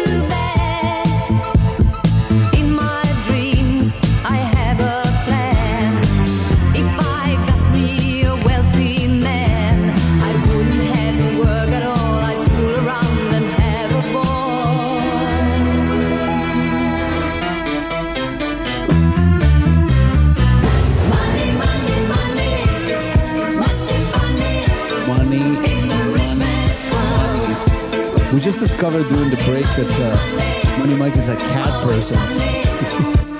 and uh, why are you a cat? I, oh, hold on a second. You know, I also like cats, but I own a dog. I've had both at the same time. But why do you prefer cats? I like dogs. I love cats. Dogs are children that never grow up. And I guess uh, I got enough energy going towards my own children. Uh, I don't, I, I just, they're too needy for me. They're a lot of fun. They're, Dogs are like grandchildren. Y- You want to go, you want to spend time with them. They're great fun. And then you want to turn them over to their owner and go back home. Wow, that is a savage comment. you, you know what I think? I think we just lost half our listeners. That's it. wow. Oh, no. how, how to not gain listeners 101. My God. yeah, I, I I don't know what it is, man, but cats cats know cat people, and uh, I I go to homes where where Yeah, cats, weird. where where cats are like antisocial, but they'll climb right up on my lap, and I'll do the whole appointment with a cat sleeping on my lap. It's it's cool. I like it. Wow, that's like that makes you a, a cat, the cat guy. How many cats do you have? Like four or five cats. So you know when you retire, that's you envision your life with litter boxes, you know, planted all over the house. with No, no, my my wife likes likes dogs. My wife my wife's a dog person, not a cat person. So there will not be cats in my house ever. I'm also allergic to cats, which is a bit of a problem. Yeah, you know, I'm I'm also very very allergic to cats, but I I love cats. I've had, you know, the I've only had two cats that belong to me, like they were my cats. Um, my first one, um, his name was Pontius Pilate, and um, he was black, black with blue eyes. He was a beautiful little kitten, and um, he left me one day and never came back. That's the problem with you know pets in Chile, right? You know we don't have fences and stuff. And, you know they just sneak away and boom, they're gone. Uh, And my my second cat uh, was another little tiny uh, jet black. I love black cats that uh, were rescued from the Humane Society here in Oakville, and uh, um, she grew uh, to to be I, I, don't know it was the biggest cat I've ever seen in my whole life. It was just giant. It was like a panther, but uh, she, she, just passed on about three months ago. It was not good. I was there for her with with my ex wife and my youngest son. We were there, uh, just holding her, and it was you know cats pets in general you're just buying yourself a heartache you know it'll happen and if I yep. if I think hard enough about Marcus when he goes, ah, oh, I already I feel sad about it already. Yeah. No, man, I I don't replace dogs with cats. You know, dogs are unbelievable. Do you have a, you don't have any pets in your house, Jody? Do you? Is Jody so there? my mom has a husky. My parents have a husky. He he's such a drama queen. I swear to God. Cries over everything. Needs attention. Like if I if I bring lunch in and I don't and I usually take extra chicken, you know, steak or salmon in for him. The dog eats like fit the bougie dog needs steak. Okay. Dogs usually become like their owners, so that's that's what usually oh, they, snap. They adapt. they, and honestly, if I don't like you know, warm up his chicken. He wants warm food, by the way. Oh my um, god! Doesn't want any cold stuff. Hates raw meat, and I have to warm up his, the chicken or the steak, and then like cut into little pieces and give it to him. And if I start eating before he does, he will give me attitude. Like he'll do a heavy voice and be like, what's going on, bud? Like, where's my food? Jody, I have some news for you. You're about to have a baby. You need to control the spoiling uh, that you're doing because if you can do that for a dog, yep. Oh, that we are into trouble. But you know, uh, Mike, I'm, so, I'm, sorry, man. We are just talking about pets. Uh, we were supposed to be talking about money, but they're somehow, uh, you know, we love money, we love pets. Uh, that's my segue. That's all there is to it. There you know, you somebody go. asked you a question the other day, or you saw something on social media. Oh yes, about uh, somebody trying to teach people how they can still afford a house in in, in today's economy. And uh, what are your thoughts on this? Can you still own a house today? Can you save up for the down payment? And if if so, how do you do it? Yeah, so so this was a this was a great one of those Instagram reels. Our house is still affordable in Canada, and, and the guy made the argument. Absolutely, they they are. Here's how you do it. He said, save eight thousand dollars a year for five years with an 8% rate of return, you'll have $47,000 and you'll have your 5% down payment. His argument was on an $800,000 house. you got, you know, that an extra seven grand to pay for expenses. There's your 5% down. Like, okay, well, let's, let's take a look at your, your numerical example there. I, I do exactly as you say. And let's let's suspend all reality and say the house stays the same value five years from now. Of course, uh, which obviously no one has believed to be true for you know decades or at least the last twenty years, especially. But now the housing prices are coming down. Who knows? Maybe we'll get to a point where housing price is the same as it was five years ago. So let's let's say that's the scenario. I want to buy an $800,000 house. I follow that advice. Now I've got $47,000. I have my 5% down. What's that house cost? Well, if it's an 880,000 or $800,000 home. Okay. And you put 5% down, you're going to have to pay CMHC fees. So in reality, what you're going to own is about 1.5% of the value of the house. Okay. So you're buying an $800,000 house, you're going to need a $780,000 mortgage. So $780,000, if you're mortgaging it today over 30 years at today's interest rates, that's going to cost you $3,750 a month in a mortgage payment. So if we were still looking at interest rates that were available last year, you're paying 2.5% on that 30 year mortgage, it would be just over $3,000 a month. So I'm I'm going to suggest to the listeners, housing is still not yet at a reasonably affordable position. If you are only able to save $8,000 a year for a down payment, you're not going to be able to afford a $3,000 a month mortgage payment. So, you know, if, if people are realistic about being able to buy a house in this overinflated environment, I would say figure out what your mortgage payment would be and start saving that.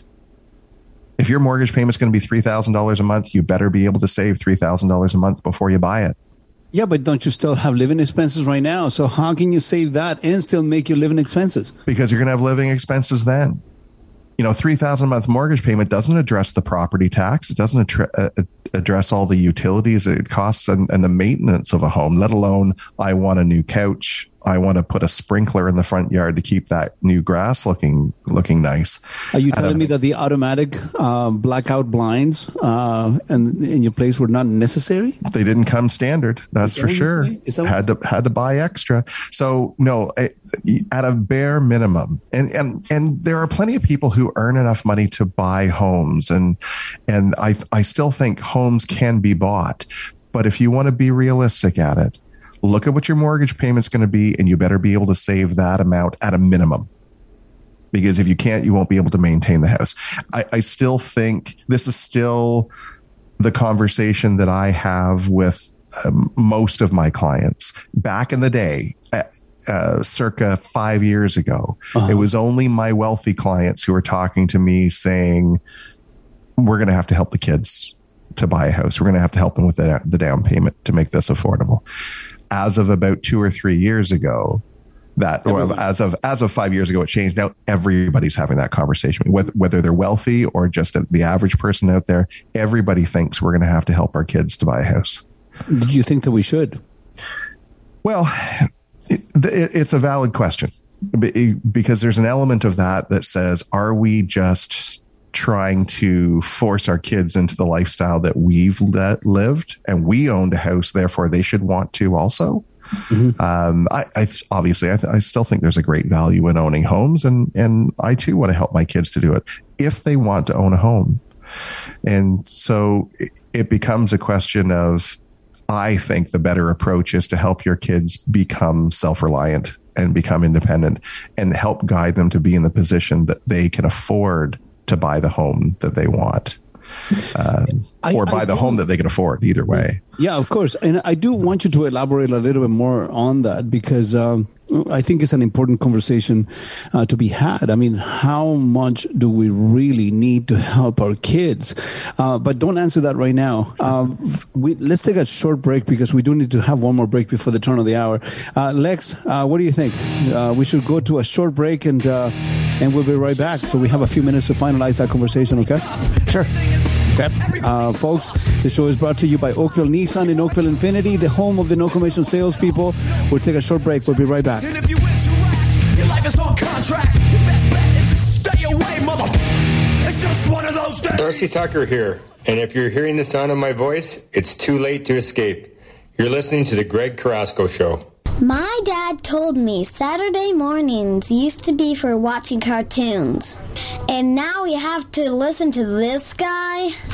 My name's Lily, and you're listening to the Greg Carrasco Show!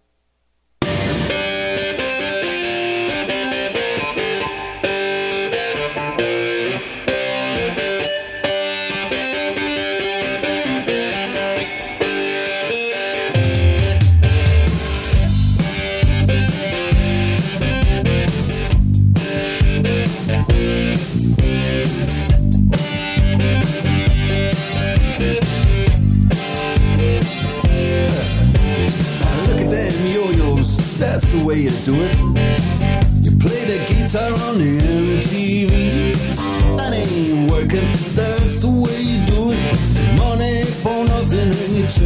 Now, that is a question. Money for nothing. Should we give our kids money for nothing when the time comes? I, I am very conflicted on that, Mike.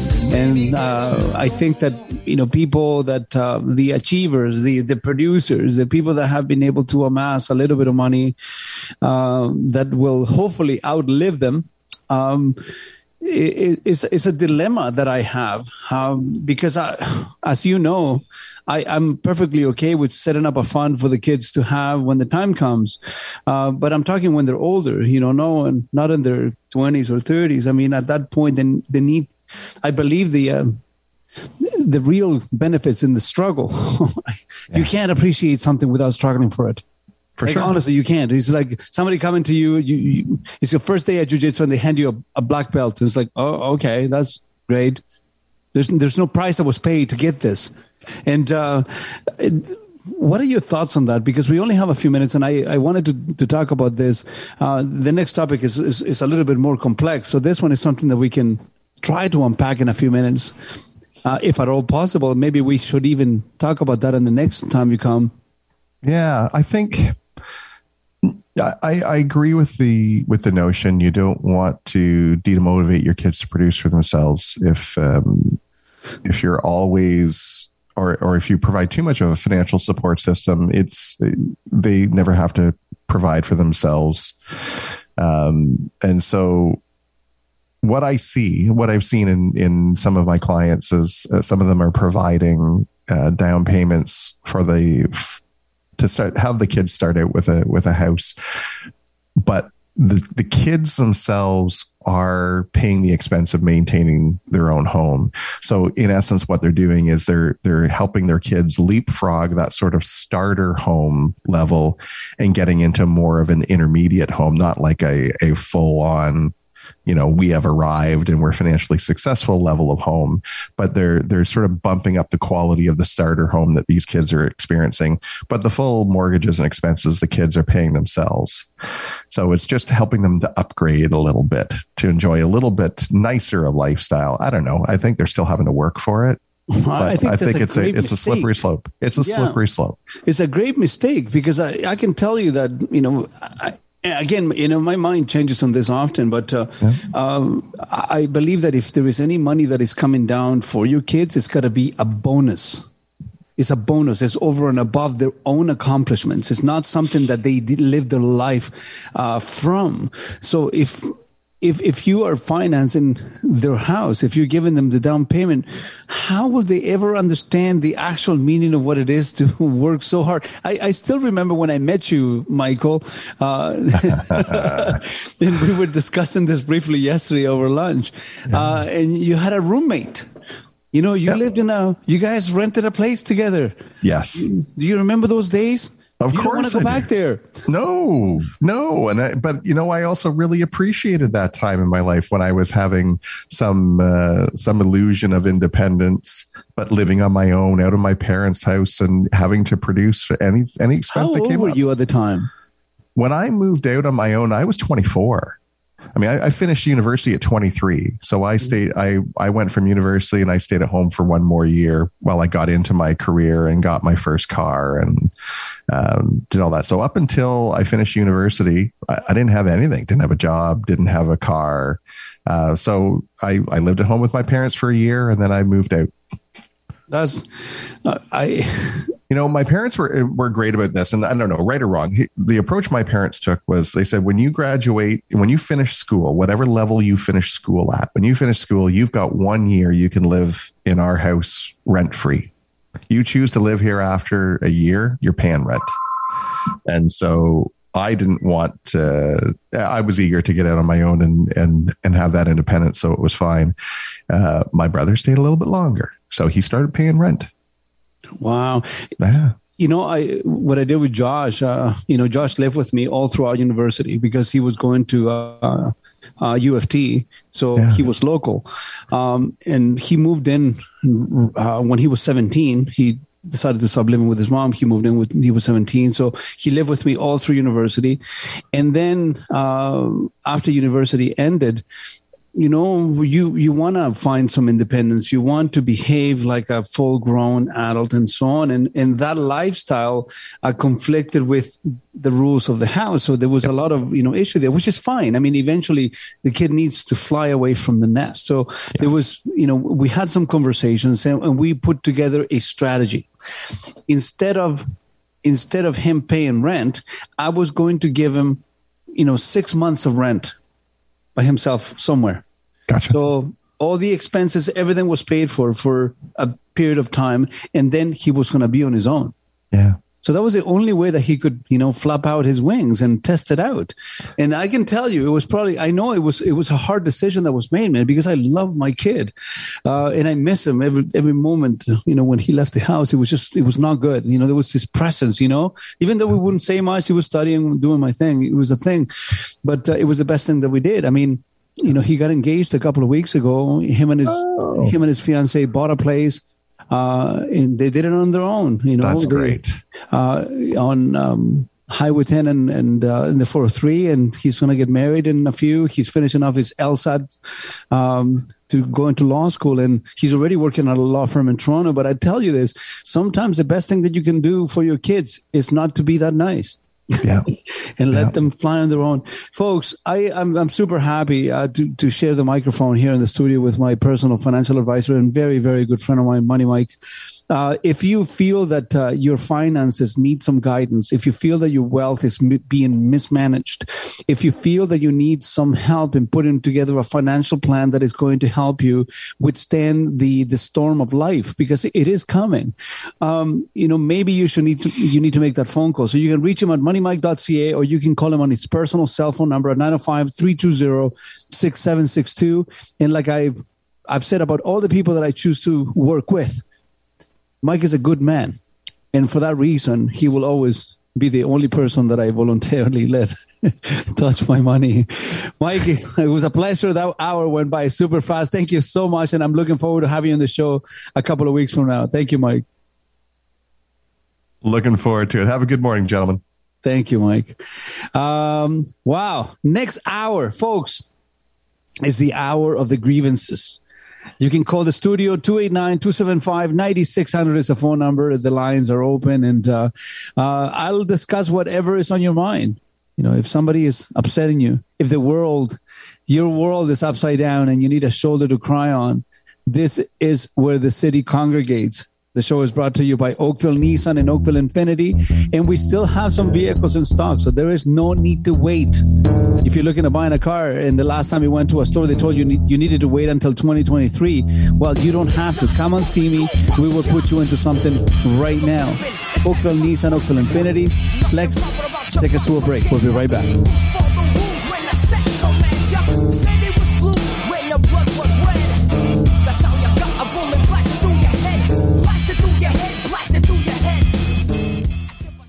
What's up, everybody? This is Randy Couture, and if I'm not beating people up, I'm listening to the Greg Carrasco Show. Give it a listen. Take care.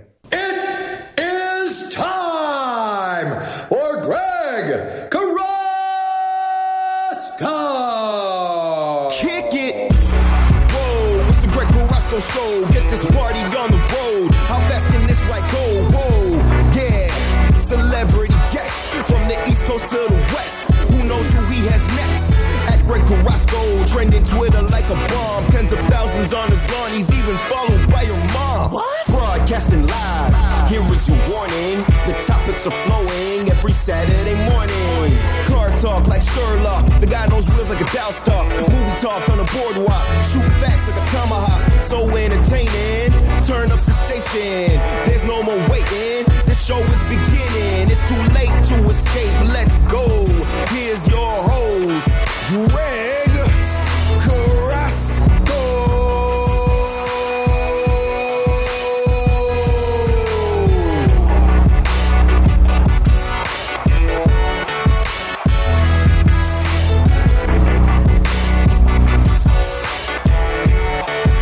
And just like that, we two hours went by really fast. You know, for a second there, Greg, I thought you were going to do the show standing up. I was going to, but then I thought, ah, I don't, you know, I I move a lot when I talk. My hands move, my head, everything moves. I, I'm just an expressive communicator. Yeah. Uh, and if the microphone is in my hand, there's going to be a lot of background noise. So I might as well just plump myself down here and try to control the movement. Well, at least you got to stretch a little bit. I need, I need, I need some treasure. I'm sore. I'm so unbelievably sore these days. The um, Yeah, I'm training seven days a week, man. Seven days a week, I'm at the school, and uh, whether I do one hour or two hours is it depends on the day. Like yesterday, I, uh, I'm, I'm talking about Octa BJJ and Brazilian Jiu Jitsu. I um, I'm one of the owners at Octa BJJ in in Oakville, and my partner Luis and I uh, opened up the school it's, it's not three months yet, and the, the place has just exploded. And thank you, thank you for everybody that has supported the efforts in in the school. But uh, um, every day, every day, I show up at the school and I say, "Okay, today I'm going to rest." Today, I'm not going to train. I'm going to listen to my body. I'm going to be a nice grown up man and I'm going to just take a day of rest. And there I am, just talking to the parents, talking to the kids, cracking jokes, taking pictures, you know, doing all the things that I do. And next thing you know, two visitor black belts show up, and I'm like, ah, damn it. Are you ready? Ah. Are you ready? I tried to get out and they pulled me back in. And then, then- then they come in and say, "Are you ready for your next challenge?" Are you ready? no, no, no, no, no. They're- You know, it's it's it's, it's amazing when we um the vibe. People, I, I've said this on social media uh, often. People come in for jujitsu and they stay for the vibe, and we have been so lucky for the last almost three months now that uh, we haven't lost a student yet, and. Uh, the vibe is a, a family thing. It's a it's a family thing at Octa BJJ, and the people that work there, the people you know, our our coaches are a, a set of unbelievable people. Um, there is a husband and wife, uh, Coach Dasha and Sean, that are uh, that work at the school with us, and they are amazing. They are empathetic. They are communicative. They are loving. They care the people. They care about the jujitsu, the, the the curriculum. They care about the school. Uh, you know, Ben and Roman and Derek, they come in and help all the time, and it's just you know we we've created something that is evolving into uh, something that I love spending my time doing. Um, I leave my my office a little bit after five o'clock at night every day, and from then I go straight to the school. So I get there around five thirty or so, and we don't leave until ten.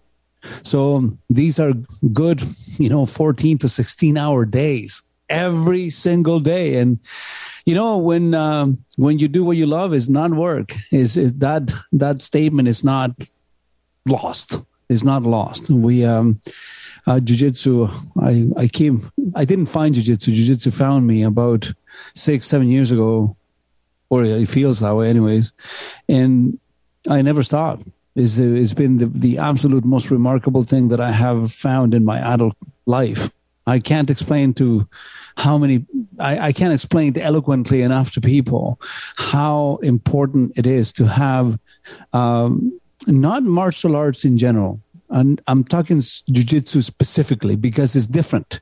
Uh, until you have tried other things, um, you will be able to find out what the difference is between jujitsu and every other martial arts that is taught out there. Uh, it's something different. It's different. Is uh, is the closest thing that I have come across to a religious experience, um, and also from a, from a from a psychological, from a mental health standpoint, from a uh, from a physical standpoint. I mean, you know, staying in shape is something that uh, I've always been very very committed to. Um, you know, I you don't get to look like this by accident, uh, Nick.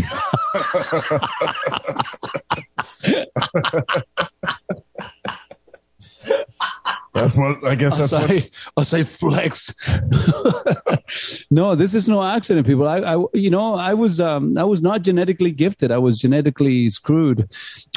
so, uh, then nothing comes easy, especially when you get a little bit in, into your older years, and you know, you look at pizza and it goes to your stomach. You look at pi- pizza and you grow.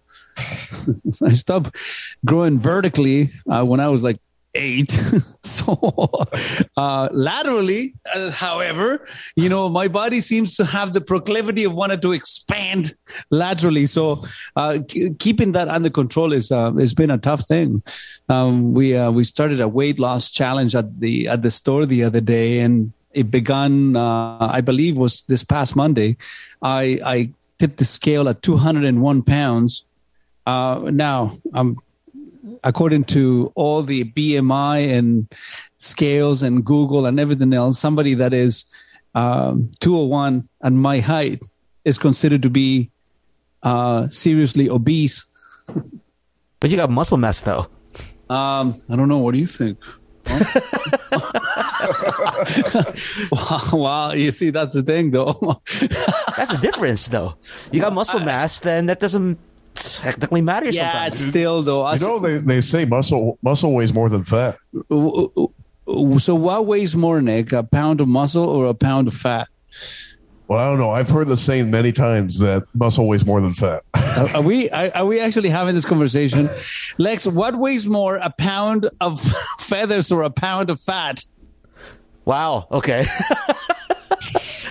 I was I was gonna I was actually gonna go and um, answer the first question, which is say you know a pound of muscle may weigh more than a pound of fat, but a pound of fat feels heavier than a pound of muscle. Or maybe it just looks heavier. Guys, I can't believe that you guys are saying this out loud. I know, I know, I know, I know what I'm saying. I'm I know what I'm saying. I'm making myself sound dumb right now. So On Nick, purpose. This is, okay, hold on a second. This is I want to go back to the interview from this morning. Nick, what weighs more, a pound of feathers or a pound of fat? A pound of fat. Oh my god! You said a pound of feathers, so oh, but Tom, we're gonna have to reassess this interview, Oh, man. no. Oh my! oh no, We- have we- I already failed the interview? You failed it. Uh, you have failed it so violently. I can't believe that this was said on air out loud. So, uh, am, I, am I already getting fired? Lex, get ready. Do, no, no, no, first. no, no, no, not yet, not yet, not yet. I, oh my god.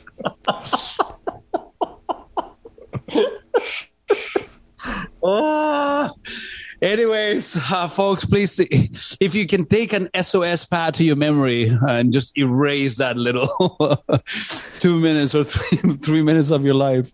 But anyways, as I was saying before, I I'm sore, man. I, I I'm I'm so sorry because I've been training now for you know seven days a week, and whether it's one hour a day or two and a half hours a day, it's seven days a week, and it gets to you at some point. So, um, but I, it's impossible to take a break. Once you're in the school, you just have to go in and train, and, and that makes it difficult to do. Um, so, a big shout out to the entire crew at Octa BJJ in Oakville. We are right off the uh, QEW on Dorval. You know, we're Wyecroft. There was a Tim Hortons here. I, at one point, that was the biggest Tim Hortons in the country, I think. And uh, I, I believe it's where head office used to be but uh, we are right there behind the the Tesla and the Land Rover dealership in uh, in Oakville. You're gonna find uh, 1,700 square feet uh, foot facility that is uh, filled with love and lots of awesome vibe and good jujitsu that you can come and join us. And uh, I recommend that if anybody is looking for uh, uh, to sign up their kids bef- uh, before September when school uh, starts, to do it now because um, we're getting pretty close to getting all filled up, which is unbelievable. So. Um, my future says that we may be opening a second school within the next five months, maybe. So let's see. Let's see what happens. But anyways, at the beginning of the show, uh, I was talking to you all folks about um, why negotiation is an illusion and why what is happening in the car industry these days is the absolute best that could have happened, the best thing that could have happened to a regular consumer. Uh, the phone lines are open. You can call me if you want. We can discuss this. Uh, 289 275 9600. 289 275 9600 is the phone number. And um, I, I want to know if you have had any experience at a car dealership over the last little bit that you know makes you look at, at the at the industry in a different way. Um, now you cannot go into a car dealership and negotiate anymore. Uh, if you go in and ask for a discount, um, they are they're not going to laugh at you. I always say that I use hyperbole to emphasize a point. Um, they're not going to laugh at you, but they're they're going to say no. You you can't you can't do it. I mean we we don't have enough cars to sell you for you to have that ability to negotiate. And um, and believe it or not, that's not a bad thing. You see, we all we've all heard the story every everybody has a guy. You know, your dad has a friend, your uncle, your schoolmate, somebody that knows how to beat up a car salesman. You know, that guy knows a guy that you can go and negotiate for you. We've all heard the story. Oh, yeah, last time I went to this dealer, I kept him there for four or five hours negotiating on that car. And I got the best price. Oh, yeah, I really beat them up. And that story used to be a very common story. So people started to believe the uh, the wives' tale, you know, the uh, urban myth that you could find somebody that was so adept, that was so good at negotiating, that could out negotiate the negotiators. And this is something that we've heard all along. That was one side of the equation. The other side of the equation was that you have retailers advertising not low prices because that's different, right? They can advertise a low price and that's that's legit. I can sell you this car for X. That we can't do that anymore. Um, but you had legitimate retailers, automotive retailers, saying that you can come and negotiate, and I will give you the best deal. We heard that all over the news. I'll negotiate with you. We will give you the best prices in town. I will make you a deal. Come down. Just come down. Come down and get in the ring with me and do what I do a thousand times a year for you to exercise your negotiating muscle that you use once every four or five years and see who wins. But I'm going to make you believe that this is possible, right? So that's how the game used to be played. You would be convinced that you would go into somebody that uh, would allow you to negotiate with them. Meanwhile, one of the best attributes of a good negotiator is to convince you that you won. that that is the number one job of a good negotiator is to make you believe that you actually won the negotiation. But here is the problem. And this is something that is not often discussed. What does it mean when you have won a negotiation? And I'm going to ask for your opinion here, especially from my panel, my my super engaged panel. Jody, Lex, and Nick. Nick is on Instagram right now. He's not even paying attention. Um, That's not true. What, Lex, in, in That your in your opinion, what does it mean when you win a negotiation? Uh, you know, for the for the purpose of the show, uh, when you win a car negotiation. That's a good question. I I don't know. I just know that, or I just have a feeling like when you're negotiating, uh, and uh, I think this concept goes when you're negotiating and uh, both of you don't get what you want in some way, then that's a compromise and you both win somehow. It's okay, a- you lost me. You you, you that. Can you, can yeah, I lost me too. I, I, I lost me too. That was Yeah. that was something I heard from Star Trek Lower Decks, the cartoon show. Oh my god! so, in your opinion, not the opinion of the Star Trek, the uh, the cartoon, uh, what does it mean to you if if you want a car dealing negotiated uh, negotiation? I don't even know how to answer that because I've never been in negotiation. You've in never negotiated sort of about your car? because, as you said, there's no point in negotiating. It's like you know, it's what the car is right now, and basically supply and demand. There's not a lot of supply, so whatever is there, I got to take it, and then you know, add things like you know uh, whatever bells and whistles I want on it or something like that, but not much point in negotiating, eh, really. So, you know, maybe a better person to ask this is Jody because Jody tried to negotiate with me once and then she left me. I did. Yes. Didn't you come down to have a look at one of our cars and you bought something else? yeah, because okay, so I'm not really good at negotiating. I take my dad with me everywhere. Come on, you know the answer is dad. So, what um, did you feel that you have won that negotiation? Because I think at the time you bought yourself a Volvo, right? No, I want. I was looking at a Volvo. Yeah. I liked it, but then I don't know why. I felt like you know maybe I should get like a more like a big car, you know, family, so I can fit some baby seats in there. Okay. Hand, hand. Yeah, I know. And I did like the Infiniti. Was it the QX or? Yeah, the QX50 or yeah, the QX60. you know what one of those two. I can't remember now. like the QX was like I thought like it felt like a little. I felt a little tight in the back. Oh, it, then it was the QX50. Yeah, it was the smaller yeah. one. So that's the one. That, that's I think that was my main reason why I, I was kind of uh, I wasn't into that car because I felt tight in the back. I like spacious trucks. I like my things big. So did you did you did you go? Oh, good God. Okay. Um, did you go in and negotiated for this transaction? For this one, yeah, my dad did. So were you there doing the negotiation? Pardon? Were you there doing the negotiation? Yeah, no, actually, it wasn't. He just went in there, he did it for me, and then he told me to go in and sign and do the rest of it. Interesting.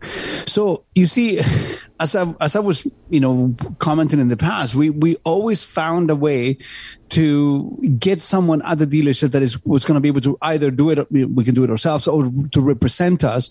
In when it came to the struggle, the fight that you, you needed to have with a car sales guy for you to get as much money off as you could possibly get, and and that became the game. So initially you would walk in and uh, they, somebody will go through the entire sales process with you. And for those of you that don't know what that is i'll tell you what it is is uh, you come in and it's the meet and greet. Is the council just to you know or discovery as some people call it. Then you have the presentation. They will present you the vehicle. Then they will do the demonstration. So they'll take you on a test drive. Then there will be a trial close in which they will try to sell you the vehicle. And then there would be a close of course, when they sell you the car. And after that, there would be a delivery when you come and pick up the vehicle. And then the final step is follow up, follow up, follow up, and follow up some more. That was the actual process. And this is on, this is on, on books uh, of our industry. That is the process as we knew it. So during that process, the salesperson would always be asking you probing questions. You know, when would you like to pick it up? You know, what color would you like? And when do you need it for? You know, is next week better than this week? And so on and so on. Just to ask you leading questions for, to see if you would bite into the whole idea of buying a vehicle from them right now. But often they would ask you, you know, would you like to make us an offer? Or if I can give you the price that you're looking for, would you buy a vehicle from us today? That was a question that they would ask you, you know, if I give you everything you want, would you buy a car from me today? And most regular people would say, sure. So the moment the yes came out of your mouth, they would say, okay, can I have your credit card and your driver license? Because if you don't have a credit card and you don't have a driver license, you can't buy a car. So at this point is when you decided who was a player. And when I say a player, who was actually in the process of buying a vehicle. Because if you don't have a credit card and a driver license right there with you, you're not buying anything. So that's how you would start with the difference. So now at this point, there would be a couple of things. Uh, the old school would try the best to get the customer to say, okay, can you make me an offer? What is the number that you want us to give you? Just to flash out the cards you know, just to flash out the, the, the, other player's game to see what they were at, what they were holding on to. And the game would begin. So the salesperson would pretend to work for you. And um, when I say they would pretend to work for you, uh, you, you need to take this with a grain of salt. It's just that's what they were trained to do. So these people are not guilty of anything other than just trying to do what they were taught to do in the first place. That was the, the way the game was played. So then they would go into the sales manager's office and the sales manager would say, you know, no, no, I can't sell you the car for that. You need to get me this much. And then the salesperson would come back and say, you know, look, we can't sell you the vehicle for this, but this is what we need. And traditionally, the customer would say, okay, why don't we just split the difference or something to that effect? and the transaction would happen. From time to time, we would get the tough guy that would come in and say, no, I'm giving you this or I'm leaving. That was my dad. Yes. Honestly, So- I remember sitting in dealerships for four or five hours and where my dad would be like, Nope, You're going to mm. agree with my number. And guess what? They would end up agreeing with his number. You, you see, and, and that and that was the illusion because that's you see th- th- that's that's the part that dealers were so good at convincing you. Because I, this is what it ultimately came down to you know the, you would have a tough guy that would come in okay this is what i'm prepared to pay and i'm not giving you a penny more. And um, they would stick there and they would sit at the dealership for one two three four five six hours. Sometimes you would see people do this on a saturday. But people believed that they were holding on strong for six hours, beating the dealer down for them to give you what you wanted. But that wasn't it. The dealer was keeping you there as long as they had to to see if there was more money that they could take from you. So you never kept the dealer five hours. They kept you. And if they did sell you the vehicle, it's because they got the price that they wanted. Because I can tell you this no single negotiator ever, ever got the price that they wanted. The dealer got what they needed to sell the vehicle. Does that make sense to you, Lex? That does make sense, actually. So the illusion that you could win a negotiation at a car dealership was a very, very involved game. But it was a losing game. It was a what do you call that when uh, uh, when you have a pool player that is an expert pool player and he pretends that he doesn't know? Oh, hustle. goes- no, no, there's another name for it. Uh, shark. You know, the the name would, would, would come the, would come to me, but it, it's some something to that effect.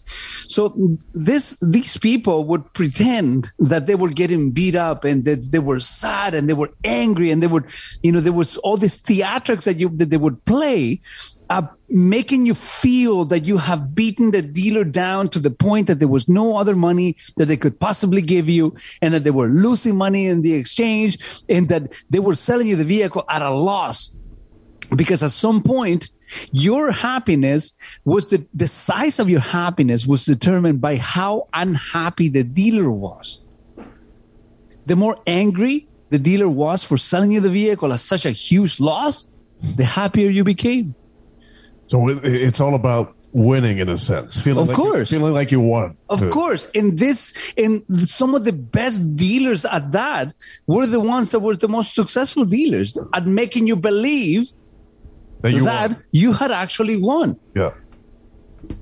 And, and and this is a harsh reality for people to come to terms with because everybody says when I say, "Oh no no no no, I beat that guy down," because it's an ego thing, right? You know, it's an ego. I I the dealer will never win. I'm a good negotiator. I could just imagine the dealer going, like, you know, the, the, the buyer going like, yes, I won. I won. And the dealer being like, yeah, you did. You did. As soon as he leaves, like, yeah, you know, we, we got what we want. You know, and he comes back and, oh, oh, I'm, I'm depressed. you know think about think about something for a second here.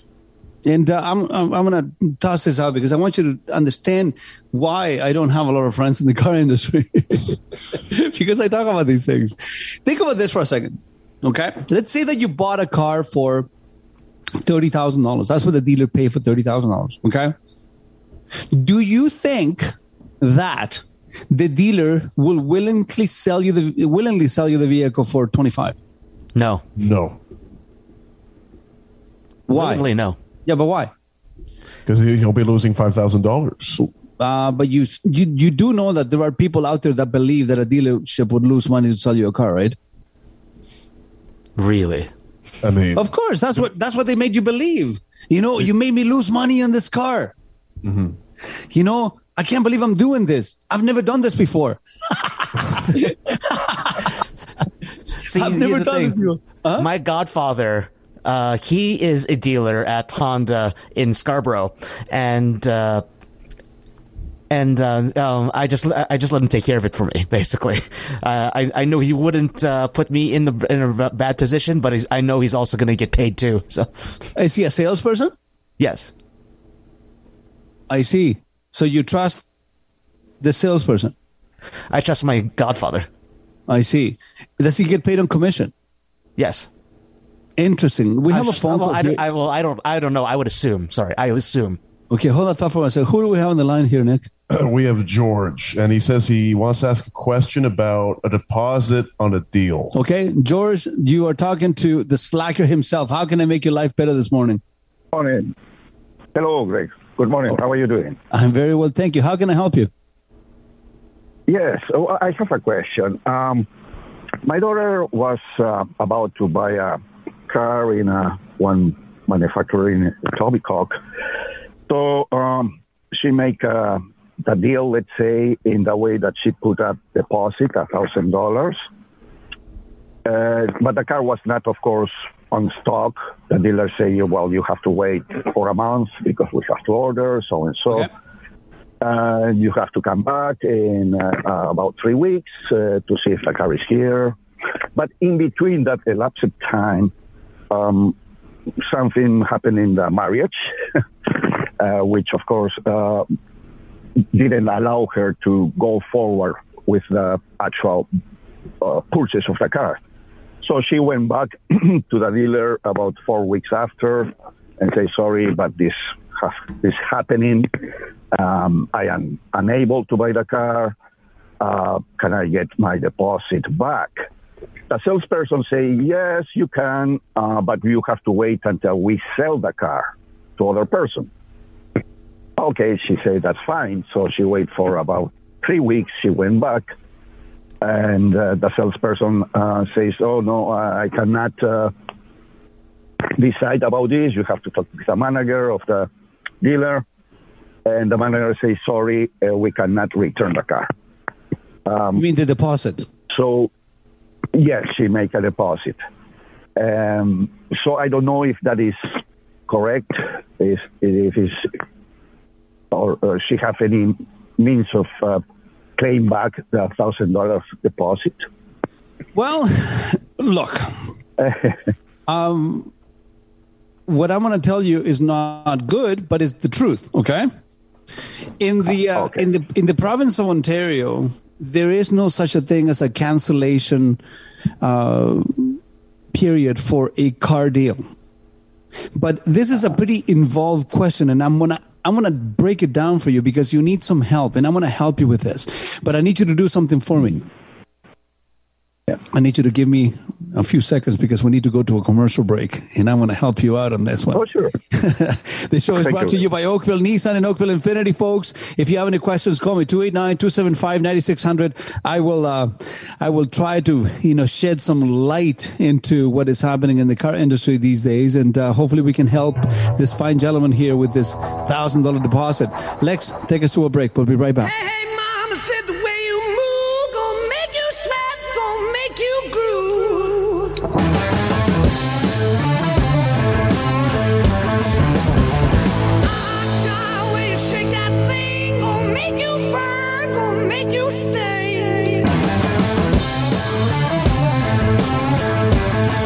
My name is Sean Avery. I love getting under people's skin, but not as much as this guy. You're listening to the Greg Carrasco Show. Hey, hey, what's up, Toronto? When the boogeyman goes to sleep, he checks under his bed for me. Ken Shamrock here. And you're listening to the Greg Carrasco Show. Hello, Toronto.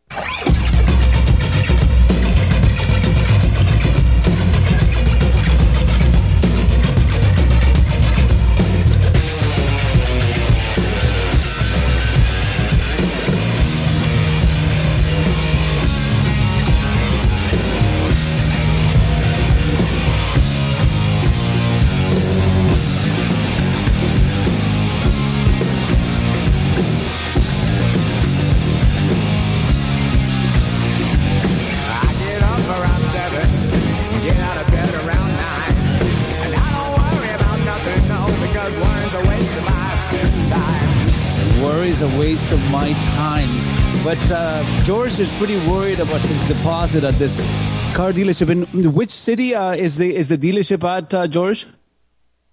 Etobicoke. In Etobicoke. Uh, well, listen, a couple of things that you need to know. Uh, there is there is a potential solution. Um, but here is where you know it gets a little dicey. So in the province of Ontario, you cannot cancel a cardio. So whether somebody dies in your house, or you get divorced, or your wife leaves you and you find her with the hairdresser, uh, it doesn't matter. You know, it's that's not a the dealership doesn't care. They shouldn't. This, those two things are completely unrelated. Uh, it's the same thing that when you buy a vehicle and you don't check your insurance before you go to the car dealership, and then you say, "Oh, my insurance was so high, I can't take over the, I can't take the loan." Nah, that's not the dealer's problem. You you need to make sure that all your ducks are in a row uh, before you come into the store. So the beauty about this is that you you don't have a reason to cancel the transaction. So two things can happen. Uh, you can go down to the store. You can have an actual conversation with the general manager and tell him the truth. Uh, you tell them the truth, and uh, at this point, you are going to be appealing to the human side of the business. And if you're nice, correct. Uh, if you're nice, the uh, the general manager is going to understand what's going on, and uh, they may give you a pass. At least that's what I would like to do. Now, if you if you don't get um, a desired answer from the dealership, then you go to OMVIC. Now, OMVIC is the Ontario Motor Vehicle Industry Council. They have um, a, a line that you can call, and they they have resources. So then you will have a representative from the government to interfere for you. So they will be your liaison with the dealer. Uh, and uh, go ahead. Can you turn your radio down, uh, George, because I can hear myself in the background? Okay. I'm sorry. You know what? George, are you there? So he's still there. She just, Hello. yeah. I, you know, you need to turn the radio down because it's coming back here on, on the show. So you, you need to stop that. Okay. Are you there? I'm here. Okay, so if you go once you go to OMVIC, OMVIC would put a, a, a case uh, manager on uh, on the file, and they will help you have the conversation with the general manager. Traditionally, what happens is that you the dealership will uh, pay itself for the damages because when you buy a vehicle, depending on how far into the transaction it went. So, for example, if they had to do rust proofing, undercoating, paint protection, if they put 3M and tint and all those things, and then they had to license the vehicle, all that stuff costs money. So the dealership will pay itself for the damages and they will refund you the difference of the money. Now, if the vehicle was never there, do you have a VIN number on that bill of sale? Um, not sure. I will have to find out. Okay, so if you don't have a VIN number on that bill of sale, then that is your get out of jail free card because there was never a car that they were selling you. They were waiting for something. You know what I'm saying? So at this point, you really don't have any charges against you, and you can you can cancel the transactions. Now that can only happen after 90 days. So if it's within 90 days, the dealership doesn't give you doesn't need to give you the money back. You bought a car. You know what I'm saying? Mm-hmm. Yeah, yeah. So, you know, go and have a conversation with the general manager of the dealership there, George. And uh, if you don't get what you want, uh, or if you don't have a reasonable answer from them, then I would advise you to go into OMVIC and have the conversation with them and see if there is anything that they can do to help you. But, uh, you know, not all is lost. Um, but again, this is very, very important, folks, that if you are looking at buying a vehicle, make sure that you have all your ducks in a row because there is no such a thing as a cancellation policy at a car dealership, new or used car. It, there is no such a thing. There is no cool enough period. You buy a car, you buy a car. Got Does it. that answer Thank you very question, much, Greg. No problem, buddy. No problem. Just Absolutely. keep on listening. Thank you so much. You know this this answer is something that I have to give to people often, uh, and it's mostly because we are we are under the illusion that uh, that uh, we can actually have a cool enough period when you're buying a vehicle. Who else do we have on the line here? Okay, so this person, the only message here is I don't know. The person only said I don't know. Okay, I don't know. Uh, you are on, you are on air with Greg. How are you? How can I help you? That's Uh, it. this is Frank from North York. Hi, Frank from North York. How you doing, buddy? I am doing well. How can I help you this morning, Frank? Well, uh, my daughters, uh, my I got two daughters, and my wife are in Italy, and uh, the exchange, the euro ex- for our Canadian dollars, like a dollar thirty. And I was wondering why is our dollar so crappy? Well, there are there are many uh, many, many reasons why. Uh, you know, our economy is uh, is certainly not as strong as it once was. But uh, I mean, we're talking deep finance here. I I honestly don't have the answer for you.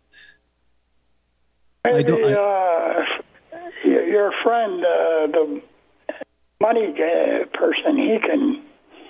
Uh, maybe, why. Maybe. Uh, except that he's he's gone. You're about uh, 45 minutes late, Frank. So what I can do is that yet next time uh, next time I see him, I'll ask him for you. Why is it that the exchange rate is so bad for Canadian dollar? You see, usually you know, the Canadian dollar is valued against U.S. currency, and that is what sets the pace for the world uh, world economy. Uh, things are changing these days, so I don't really know what is happening with the exchange rate. In fact, I know that it's like thirty percent off. That's what you just said, but uh, I, I really don't know. That's a realm of um, of knowledge that I don't have in me. I'll I'll read a little bit more about it, and perhaps we can have this discussion at a later date. Frank, thank you so much for calling the show, man. I really appreciate it. Oh, by the Oh, we lost him. Sorry, Frank. You see, Nick, you're already messing up, man. I don't know. I, I'm reconsidering this uh, this employment situation here, Oh, Jody. I don't know, man. no. This is a. It's, it's, it's all my we, fault. we need to. Sorry, Frank. Uh, you know, Nick deliberately hang up on you. I told him not to, but he just did it. He looked at me, and I, I see in slow motion his finger was going down to just you know cancel you. yeah, That's- and, and I was very angry too when I did it. yeah, you know, did it. A lot of rage. Grimacing. Ragtag group of dudes. uh, folks, the show is brought to you by Oakville Nissan and Oakville Infiniti. Uh, we're going to take a very, very short break and we'll be right back.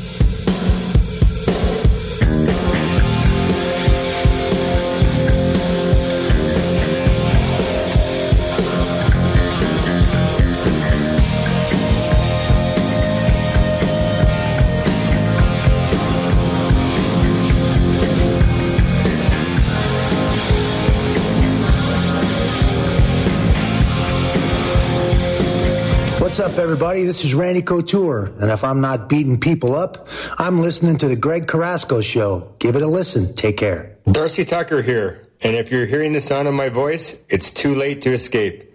You're listening to The Greg Carrasco Show.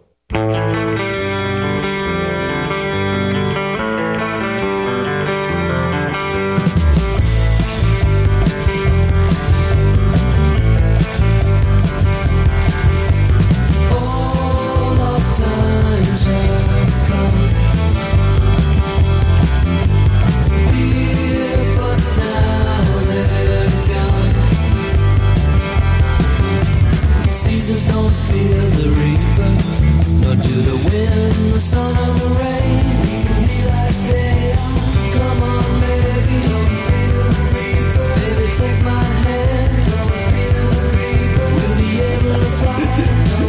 is It's a handsome Nick. That's one thing I can't resist singing along. That is a classic. That is Handsome, Handsome Nick. My, my singing debut on the, on the airwaves, you know. Why do people call you Handsome Nick? You know, you know, they say that three people having sex is a threesome, two is a twosome. Why do they call you handsome?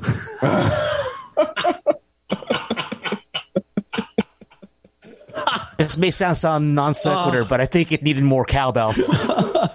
oh man, that was a that was a classic SNL skit. It was that it was SNL, right? Oh yeah, yeah, yeah. You can never so. ever ever have too much cowbell. oh boy, Christopher You know- Walken says that Will Ferrell ruined his life. of course, two two legends. Ah, you know the show is so much more fun when we sidetrack, but uh, for reasons that uh, are obvious, we could never air the conversations that take place during commercials. And as I see your husband in the background there, Jody, sporting the, the muscle shirt, just flexing. We should have, we should for sure have him on air. He's ignoring me in the background there. Um, but anyways, you know, we, we were talking about how uh, negotiation was always an illusion, and I'm going to try to just put an end to that. Um, what what's happening today in the car industry is the absolute best thing that could have happened to the consumer, and I'll tell you why. I'm going to try to do this in five minutes or less. You see, there are no cars. We know this. I have a few left at Oakville Nissan and Oakville Infiniti. So if you want to take something soon, you can come down. There are almost no cars out there, which means that scarcity always rises, you know, raises the prices. You know that. Remember the days when we uh, were going crazy looking for toilet paper? Remember those days? I do remember that, but beginning of COVID. What happened to toilet paper prices? They went up. Mm-hmm. So when there is a scarcity of something, the prices always, always go up. I heard there were some people, you know, who bought, you know, uh, stacks and stacks of toilet paper and hand sanitizer and resold some of it to make a profit. Yeah, and I think that social media did a great job shaming some of those folks. But you know, lesson to self: buy yourself a bidet. You will never have to worry about toilet papers again. But anyways, that's a different conversation. So scarcity always makes prices go up. So the prices are going up on cars right now, and politicians want to make sure that they take as much money from you as they can by you know creating inflation. You know, interest rates are higher. You're not spending as much money, uh, and whatever you are spending that you're borrowing, you're paying a ton of dough. So prices are going up. But when there are no vehicles, there is only a limit of the amount of money that you will be charged for a vehicle at a car dealership and that is limited by the government. There are some guidelines here that you need to follow. Um, but the best thing about this folks is this that when there is a lot of product when there are so many cars available for people to buy what happens to those prices? They, they go down. Precisely. So now you can literally drive a vehicle for four years. if you if you have a two, three, or four year lease and your lease is coming up now, you are literally going to make money when you return that car. That has never happened in the history of the car industry, folks. It has never happened. In fact, today, used vehicles are worth more money than new cars. And it's simply because you cannot find new cars. So, for the first time in history, we are defying financial his yeah financial uh, repercussions that you would have on buying depreciated assets. Yeah, you know, and it's it, it does make sense because even you know my my my dad had a second car that uh, he didn't use much, so he sold it, you know, a few months back, and he got, you know, he got twice twice more money than what he thought he was going to get. Then you know, well, what normally he would have gotten if there wouldn't have been a car shortage. And it actually, it actually was a Nissan. Which could, which Nissan was it? Uh, Nissan Sentra. And he he he sold it because the thing is he bought it originally from Milton Nissan, so Okay. he resold it to uh, Milton Nissan a, f- a few years down the road. When did he sell this car? Uh, this year. Were you working for me at the time? What's that? Were you working for me at the time here on the show? Uh, well, I, I, I think it was at the beginning of the year. Either it was either at at the beginning of when I was working for you or right before. Because if you did it while you were working for me, you're fired. I honestly think it was right before. I think it was like January. oh no. anyway, so what's happening today, folks? Look, you need to look at it for what it is. The vehicles are not depreciating the way that they used to, and uh, yeah, you may you may be paying a little bit more at inception when you're buying the vehicle today because the prices are holding steady, uh, and and the supply of vehicle is not going to change. I mean, we are, we have been into this this product shortage for about a year now, and then some. So the prices are not going to go down. But it also means to you that even though you're paying a few thousand dollars more when you buy the car because there are no discounts or incentives or special rebates from the manufacturers, that your vehicle now is not getting depreciated by the manufacturers by the flooding, the over over flooding of the marketplace with cars that people don't need. So it, it was not an unusual thing for you to lose 30% of the value of the car back in the day you know, you buy a vehicle for you know thirty thousand dollars, and by the time you got home, it was, it was worth twenty. Th- today, that's not the case. So if I have to sacrifice spending, you know, another two, three, four thousand dollars more when you buy the vehicle today at inception, I'll take that all day long if I don't have to suffer the depreciation the cars suffer, you know, back in the day. It's, it's something that you need to look at when you're when you're purchasing a vehicle today. And I can tell you, for the first time ever, customer service is the ultimate equalizer because customer service is ultimately what's selling vehicles today. It's not the price. And you know, I, I'll tell you this: in the absence of value, price is always what was used to draw you into places that you may not want to spend your money at. Today, dealerships are succeeding because they're providing you good value. So this is a good time in the car industry, folks. I'll tell you. And um, you know, I'm trying to do whatever I can to help in that endeavor. So the town of Oakville is safe. Oakville Nissan and Oakville Infiniti is where I believe everybody should come down before you make any car buying decisions. Because even if you need some advice on what to get, I often don't have what you're looking for. So I'll tell you where to go. I know people that will look after you the same way that I would. And on that basis, I will provide you with a network of safety that will protect your interests when the time comes. So again, thank you so much, folks, for listening to, to the Carrasco show every single Saturday morning. I love you all, except one, maybe two, maybe three. That number is growing this week. A couple of people got me vexed. But I haven't decided yet whether I'm going to put them in the ultimate list. Until then, before you make any car buying decisions, you need to come and see me. You already know where. At Oakville Nissan, in Oakville Infiniti for that matter, and you know why. There's something happening there at oakvillenissan.com.